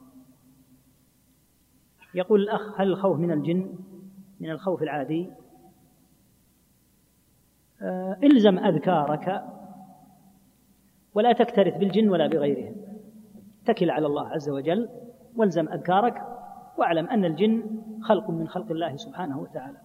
كما أن الإنس خلق والدواب والطيور خلق فالجن خلق. وليس بمقدورهم أن يضروك بشيء إلا بإذن الله عز وجل. قال تعالى في, الشيا... في السحرة وما هم بضارين به من أحد إلا بإذن الله. فالزم الأذكار واتكل على الله سبحانه وتعالى ولا تبالغ في المخافة منهم والظن بأنهم كذا وكذا ويقدرون على كذا وكذا. هم خلق من خلق الله عز وجل. فإلزم أذكارك ولا تكترث بهم ولا آه، ترفع بهم رأسا. يقول نرجو من الأخ المشرف أن يلغي صدى الصوت لأن المكبر يشوش علينا. لعلهم يلاحظون هذا. الإخوان لعلكم تلاحظون إزالة الصدى حتى يسمع من الأخوة. ربما مع تداخل الأصوات يصعب عليه أن يستبين الكلمة ما المقصود بها. يقول الذي يقول فلان هو الرب. لهذا المنزل هل فيها شيء؟ يا أخي الكريم ما له حاجة قل هو رب المنزل حتى تكون بالإضافة. لأن قلنا إن كلمة الرب هذه لا تقال إلا على الله. فالقول الرب للمنزل نعم معلوم أنه بالطريقة هذه كأنه أضافه إلى المنزل. لكن كما قال عليه الصلاة والسلام في الإبل حتى يأتيها ربها بالإضافة. قل رب المنزل واترك عنك مثل هذا. يقول ما فائدة تكرار هذه الدروس دون أن نرى لها أثرا على أرض الواقع فالدعوة ضعيفة والانقسام متفشي بين طلبة العلم والفرقة واضحة. لها أثر هي, هي من الدعوة إلى الله عز وجل. الدروس هي من الدعوة إلى الله. ثم إذا وجدت فرقة هل الحل أن تترك الدروس؟ يعني حتى تزداد الفرقة فالدروس مما يعالج الفرقة. الدروس مما يزيد في شأن الدعوة إلى الله. فالأمر بخلاف ما تتصور يا أخي. يسأل عن التصوير بالكاميرا؟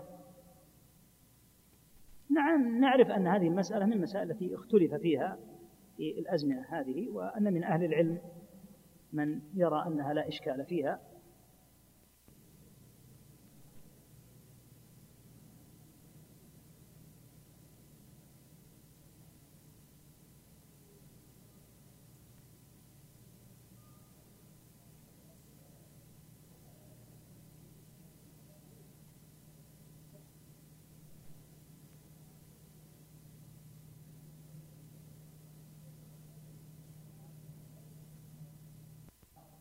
استجازها هذا اجتهاده.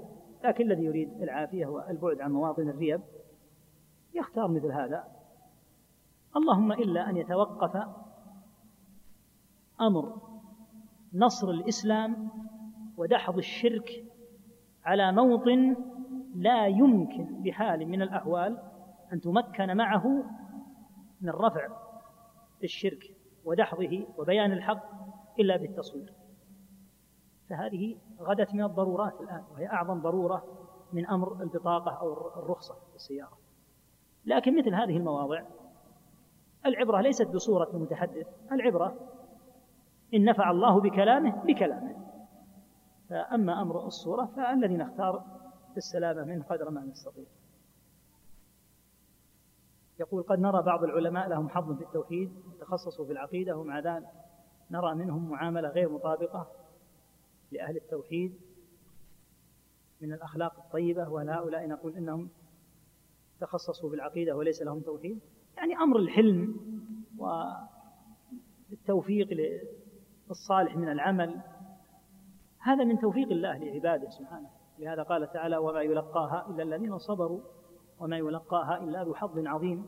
فبعض الناس قد يكون عنده قلة صبر وعدم احتمال للناس. لا يعني هذا أن عقيدته وتوحيده فيه إشكال. لا يقال هذا. لكن الله تعالى قسم الأرزاق بين عباده ومما قسم أن قسم الأخلاق. فهذه هبة وعطية إلهية فتجد بعض الناس فيه ضيق في الخلق. وذكر عن الشافعي رحمه الله أنه كان إذا أتى إلى أظنه إلى سفيان بن عيينة كان يلحظ منه شيئا من الضيق في خلقه. فإذا أتى لم يكلمه لأنه يعرف أنه ضيق الخلق. حتى يبادره سفيان. وكأنه هو أو غيره إذا قيل له كيف أصبحت قال كيف أصبح؟ كيف أصبحت من ضيق خلقه. فالشافعي نبيه جدا رحمه الله. إذا أتى سكت. حتى يبدأه هو.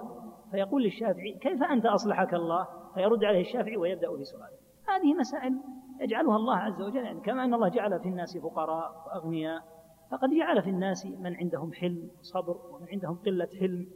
فمثل هذه الأمور ما يقال إنها تخدش في التوحيد أو في العقيدة لكن لا شك أن المفترض لأهل العلم ولأهل الخير أن يتحملوا طلاب العلم وأن يصبروا عليهم وأن يتلقوهم بالبشر والترحاب. وكذلك طالب العلم إذا وجد نوعا من الجفوة أو نحوها من المعلم له فإن ذلك لا يزهده في علمه. فبعض المتقدمين رحمهم الله كالأعمش وغيره كان فيهم شيء من ضيق الخلق ومع ذلك كان يتحمل منهم الطلاب. فكما أنه يطلب من المعلم أن يتحمل الناس يقال للذي يريد أن يتعلم. عليك أيضا أنت إذا واجهت من يعلم وعنده ضيق خلق عليك أن تتحمل أنت أيضا. فهذه أمور قسمها الله. نسأل الله يجعلنا وإياكم ممن هدوا إلى الصالحات في الأقوال والأفعال. يقول ذكرتم في حديث معاذ رضي الله عنه أنه بعث إلى أهل الكتاب في اليمن وأمره النبي صلى الله عليه وسلم أن يدعو إلى التوحيد ولكن بعض الناس يقول في بلادي لسنا من أهل الكتاب ونحن مسلمون أتريدون أن تساووا بيننا وبين أهل الكتاب؟ نقول يا أخي فهم المراد بالتوحيد في حديث معاذ أن المقصود أن تلقنهم كلمة التوحيد فهم قاصر. الحاجة إلى التوحيد مستديمة. ولهذا لما انتقل النبي صلى الله عليه وسلم إلى المدينة هل ترك الدعوة إلى التوحيد؟ إلى المدينة. ما ترك الدعوة إلى التوحيد عليه الصلاة والسلام. بل كان آخر ما حذر منه عليه الصلاة والسلام وهو في النزع ما يتعلق بالخوف على التوحيد. لعنة الله على اليهود والنصارى اتخذوا قبور أنبيائهم مساجد. يحذر ما صنعوا يعني يخشى أن يتخذ قبره مسجدا عليه الصلاة والسلام. فالتوحيد ليس معناه قولوا لا إله إلا الله وامضوا. التوحيد كما تعلم قول واعتقاد وعمل فالتوحيد أعمال والتوحيد اعتقاد والتوحيد قول. فلا تتصور أن التوحيد أن الناس قالوا لا إله إلا الله محمد رسول الله انتهى التوحيد. التوحيد كما تعلم قول واعتقاد وعمل. تبنى الأعمال على أساس من هذا الاعتقاد ومن هذا القول. فالظن ظن الأخ بأنه مقصود بالبدء بالتوحيد. أن نأتي إلى الذين يقولون لا إله إلا الله محمد رسول الله فنقول قولوا لا إله إلا الله يجب أن نعلمهم أن لا إله إلا الله لها معنى. هل حققوا هذا المعنى؟ بل هل فهموا هذا المعنى؟ كثير من الناس إذا قيل له ما معنى لا إله إلا الله ما يدري. ما يدري ما معنى لا إله إلا الله. فليس المقصود أن يلقنوا كأنهم كفار. قولوا لا إله إلا الله نحن نقول لا إله إلا الله. لكن قلنا لك إن التوحيد قول واعتقاد وعمل وليس مجرد قول. يقول لو ذكرتم لنا كتابا في التوحيد على عقيدة أهل السنة والجماعة من الشافعية حتى نستفيد منها. أكثر عليك بالشافعي رحمه الله. رأس المذهب رحمه الله. الشافعي له أقوال في التوحيد من أحسن وأجمل وأبهى الكلام رحمة الله تعالى عليه. وقد جمعنا مصنفا عن الشافعية عموما في بحواشيه نحو من 1300 قول فيما يتعلق بالتوحيد والعبادة والشرك. وبإذن الله سيخرج قريبا بعونه تعالى. كتاب لي مفرد ولعله إن شاء الله يوزع بالمجان بإذنه تعالى. في عقيدة الشافعي تحديدا وصنفت مصنفات متعلقة بالشافعي كثير لله الحمد متعلق بالشافعي وروى صنف الهكاري جزءا رحمه الله سماه اعتقاد الشافعي مسند. وتجد عقيدة الشافعي في الرسالة وفي كتاب الأم وتجدها في متفرقات مما رواه أهل العلم كاللالكائي في شرح أصول اعتقاد أهل السنة وكما روى آه، الصابوني في عقيدة السلف وكما تجدها في متفرقات مما روي عنه رحمه الله. يقول بعض العلماء يقسمون التوحيد إلى أربعة أقسام يريدون توحيد الحاكمية. التوحيد يا أخي ثلاثة أنواع توحيد الألوهية وتوحيد الربوبية وتوحيد الأسماء والصفات. فتحكيم الشرع داخل تحكيم الشرع داخل فلا يقال إنه رابع فلا يقال إنه رابع بل يقال توحيد الألوهية متعلق بالعبادة وتوحيد الربوبية متعلق بإثبات الرب سبحانه وتعالى وربوبيته وتوحيد الأسماء والصفات. يقول قوله فإن حقيقة التوحيد أن ترى الأمور كلها من الله. هو تعريف ل... هل هو تعريف للتوحيد؟ وكيف يجمع بينه وبين التعريف المشهور؟ لا هذا تبيين وتوضيح. التوحيد يا أخي معناه من حيث العموم عموم التوحيد إفراد الله بما يختص به. هذا معنى التوحيد إجمالا. إفراد الله بما يختص به والذي يختص به تعالى ثلاثة أشياء الربوبية والألوهية والأسماء والصفات. أما توحيد العبادة فمعناه إفراد الله بالعبادة. فكلامه هنا هذا نوع من شرح التوحيد. يقول هل صحيح أن كل الناس مفطورون على العبادة؟ وفرعون هل كان له عجل يعبده؟ فلا مخلوق إلا وله إله يعبده. أما كون الناس قد فطروا على العبادة فكما قال النبي صلى الله عليه وسلم ما من مولود إلا ويولد على الفطرة. فالناس مفطورون بلا شك. أما ما يتعلق بفرعون وهل له يعني ما يعبده أو هو الذي يعبد لأن قوله تعالى ويذرك وآلهتك. قرئ في قراءة ابن عباس ويذرك وإلهتك. أي عبادتك. وعلى القراءة المشهورة ويذرك وآلهتك قد يقال إن هناك أصناما عند قوم فرعون يعبدونها مع فرعون. ومنهم من قال إن قوله أنا ربكم الأعلى مراد به أنه هو رب هذه بزعمه رب هذه الأصنام أيضا. الخطب في هذا سهل هو كاذب على الله وعلى من زعم لهم أنه هو ربهم والأمر كما قال تعالى فاستخف قومه فأطاعوه. يقول إذا قام الداعي يدعو الناس إلى الفقه ابتداء مع بث مسائل التوحيد بين مسائل الفقه لوجود مصلحة جمع من حوله ودرء مفسده واختراق الناس من حوله إذا قال لهم هذا بدعة وهذا بدعة هل في هذا مخالفة لطريق الأنبياء؟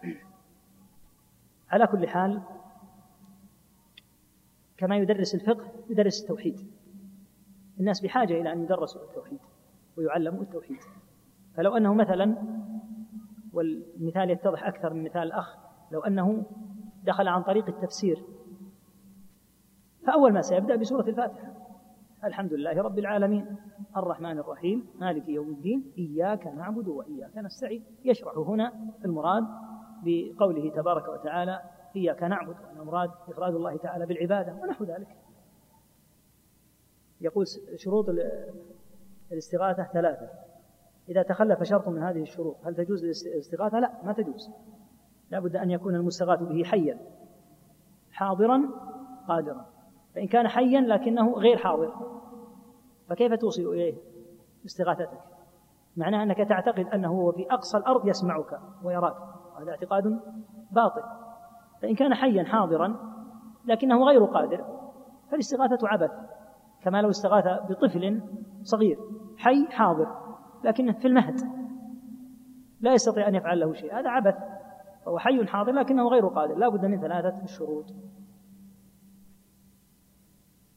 يقول ما حكم من يقول عقيدتنا وعقيدة النصارى واحدة؟ عياذا بالله. كلام عظيم. خطير جدا أن يقال مثله.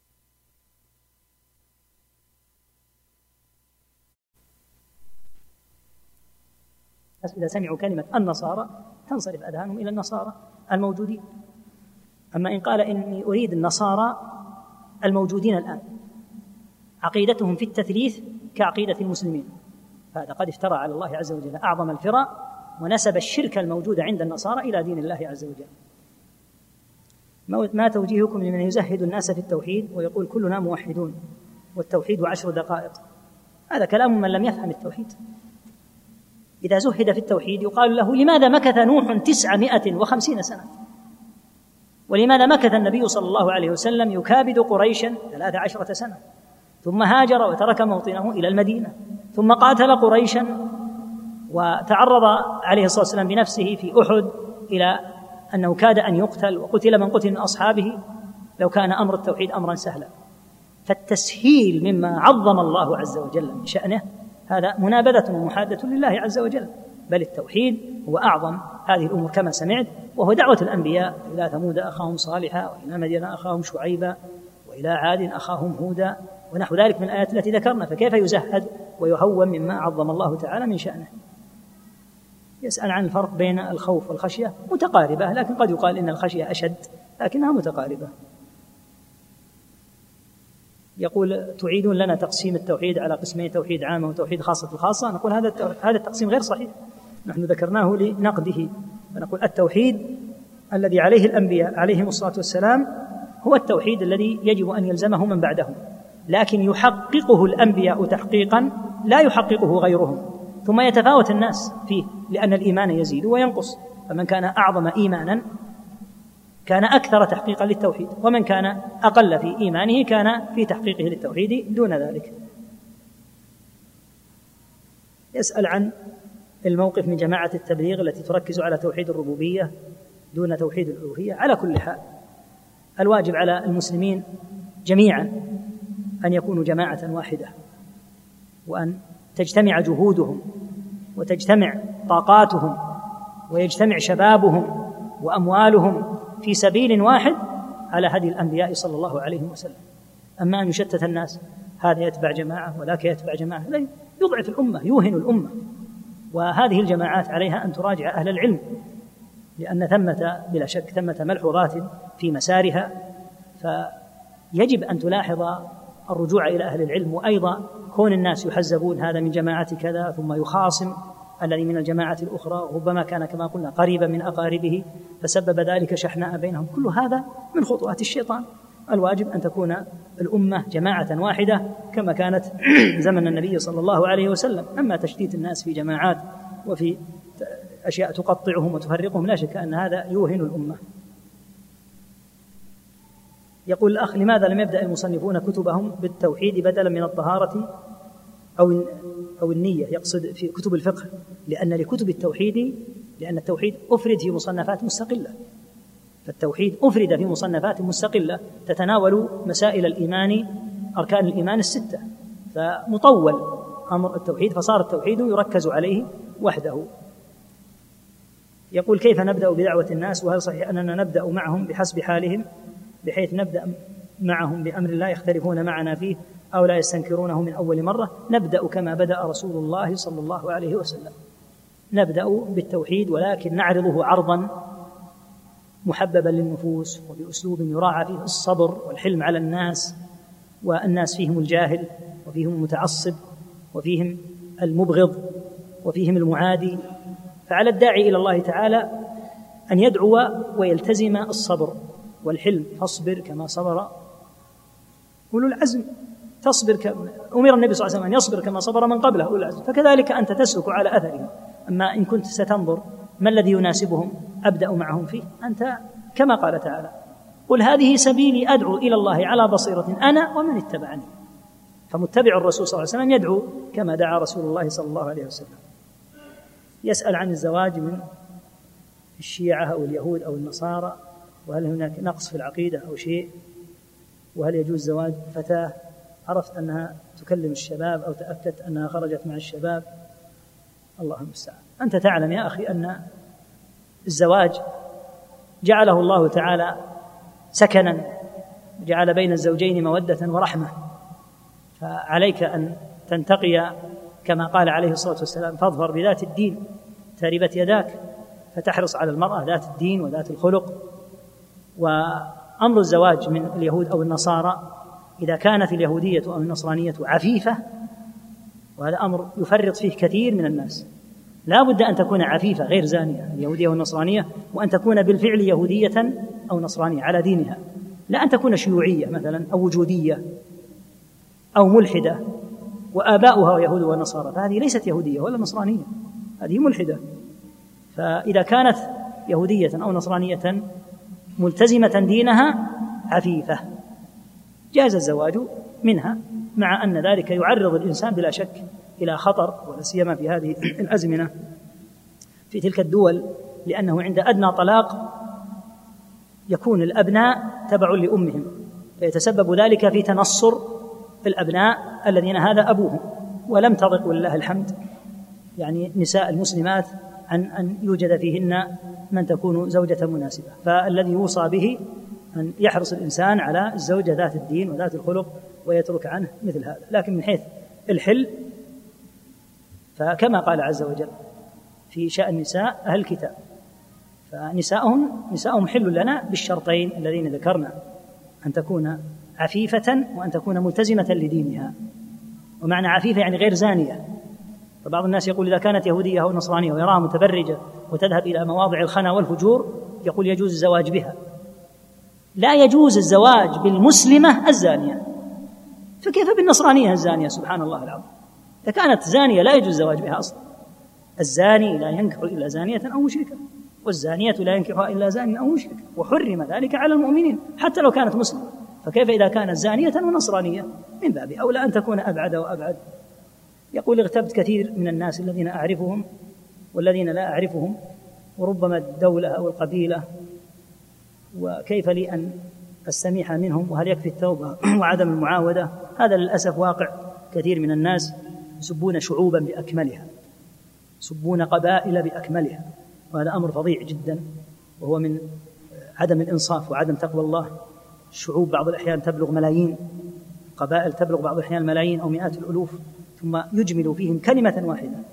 فهذا أمر عظيم أن يكون هؤلاء خصماءك خصماؤك يوم القيامة. فالتوبة ولله الحمد تجوب ما قبلها والكلام السيء الذي كنت تقوله قل بخلافه. وخطئ نفسك ومن كنت تعرفه ممن يمكن أن يقبل منك.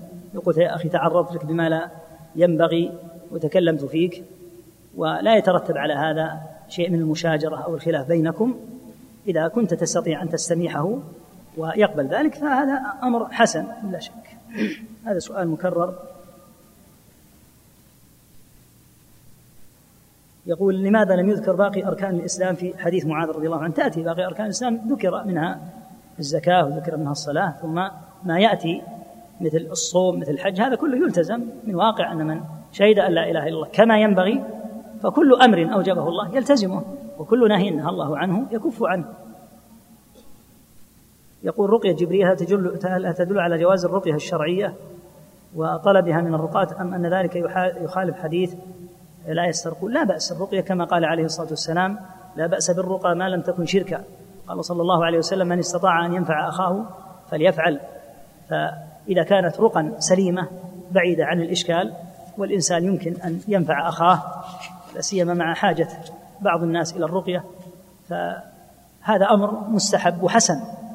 لكن لماذا لا يرقي الإنسان نفسه؟ الرقية ليس لها شروط كبيرة وتحتاج. شدة حاجتك أنت وشدة لجئك إلى الله عندما ترقي قوية للغاية. فإذا اشتد لجأك وإقبالك على الله عز وجل في أثناء الرقية فحري إن شاء الله تعالى أن ينفعك الله بالرقية. لكن لا بأس لا بأس أن تطلب الرقية من غيرك. أما هل يمنع ذلك من دخول طالب الرقية في السبعين ألفا؟ لقوله عليه الصلاة والسلام في حديث السبعين ألفا لا يسترقون. أما رواية لا يرقون فغير محفوظة. الصواب لا يسترقون. الذين يرقون هؤلاء محسنون. لكن الذين يسترقون يعني يطلبون الرقية من غيرهم. من أهل العلم من يقول إنهم نعم لا يدخلون في مثل هذه الحالة. لأن النبي عليه الصلاة والسلام حدد الذين يدخلون في السبعين ألفا. لكن لا يعني ذلك أنها ممنوعة. لا يسترقون أي لا يطلبون الرقية من غيرهم. بقية الأسئلة قد تطول بنا والله أعلم. وصلى الله وسلم على نبينا محمد وآله وصحبه.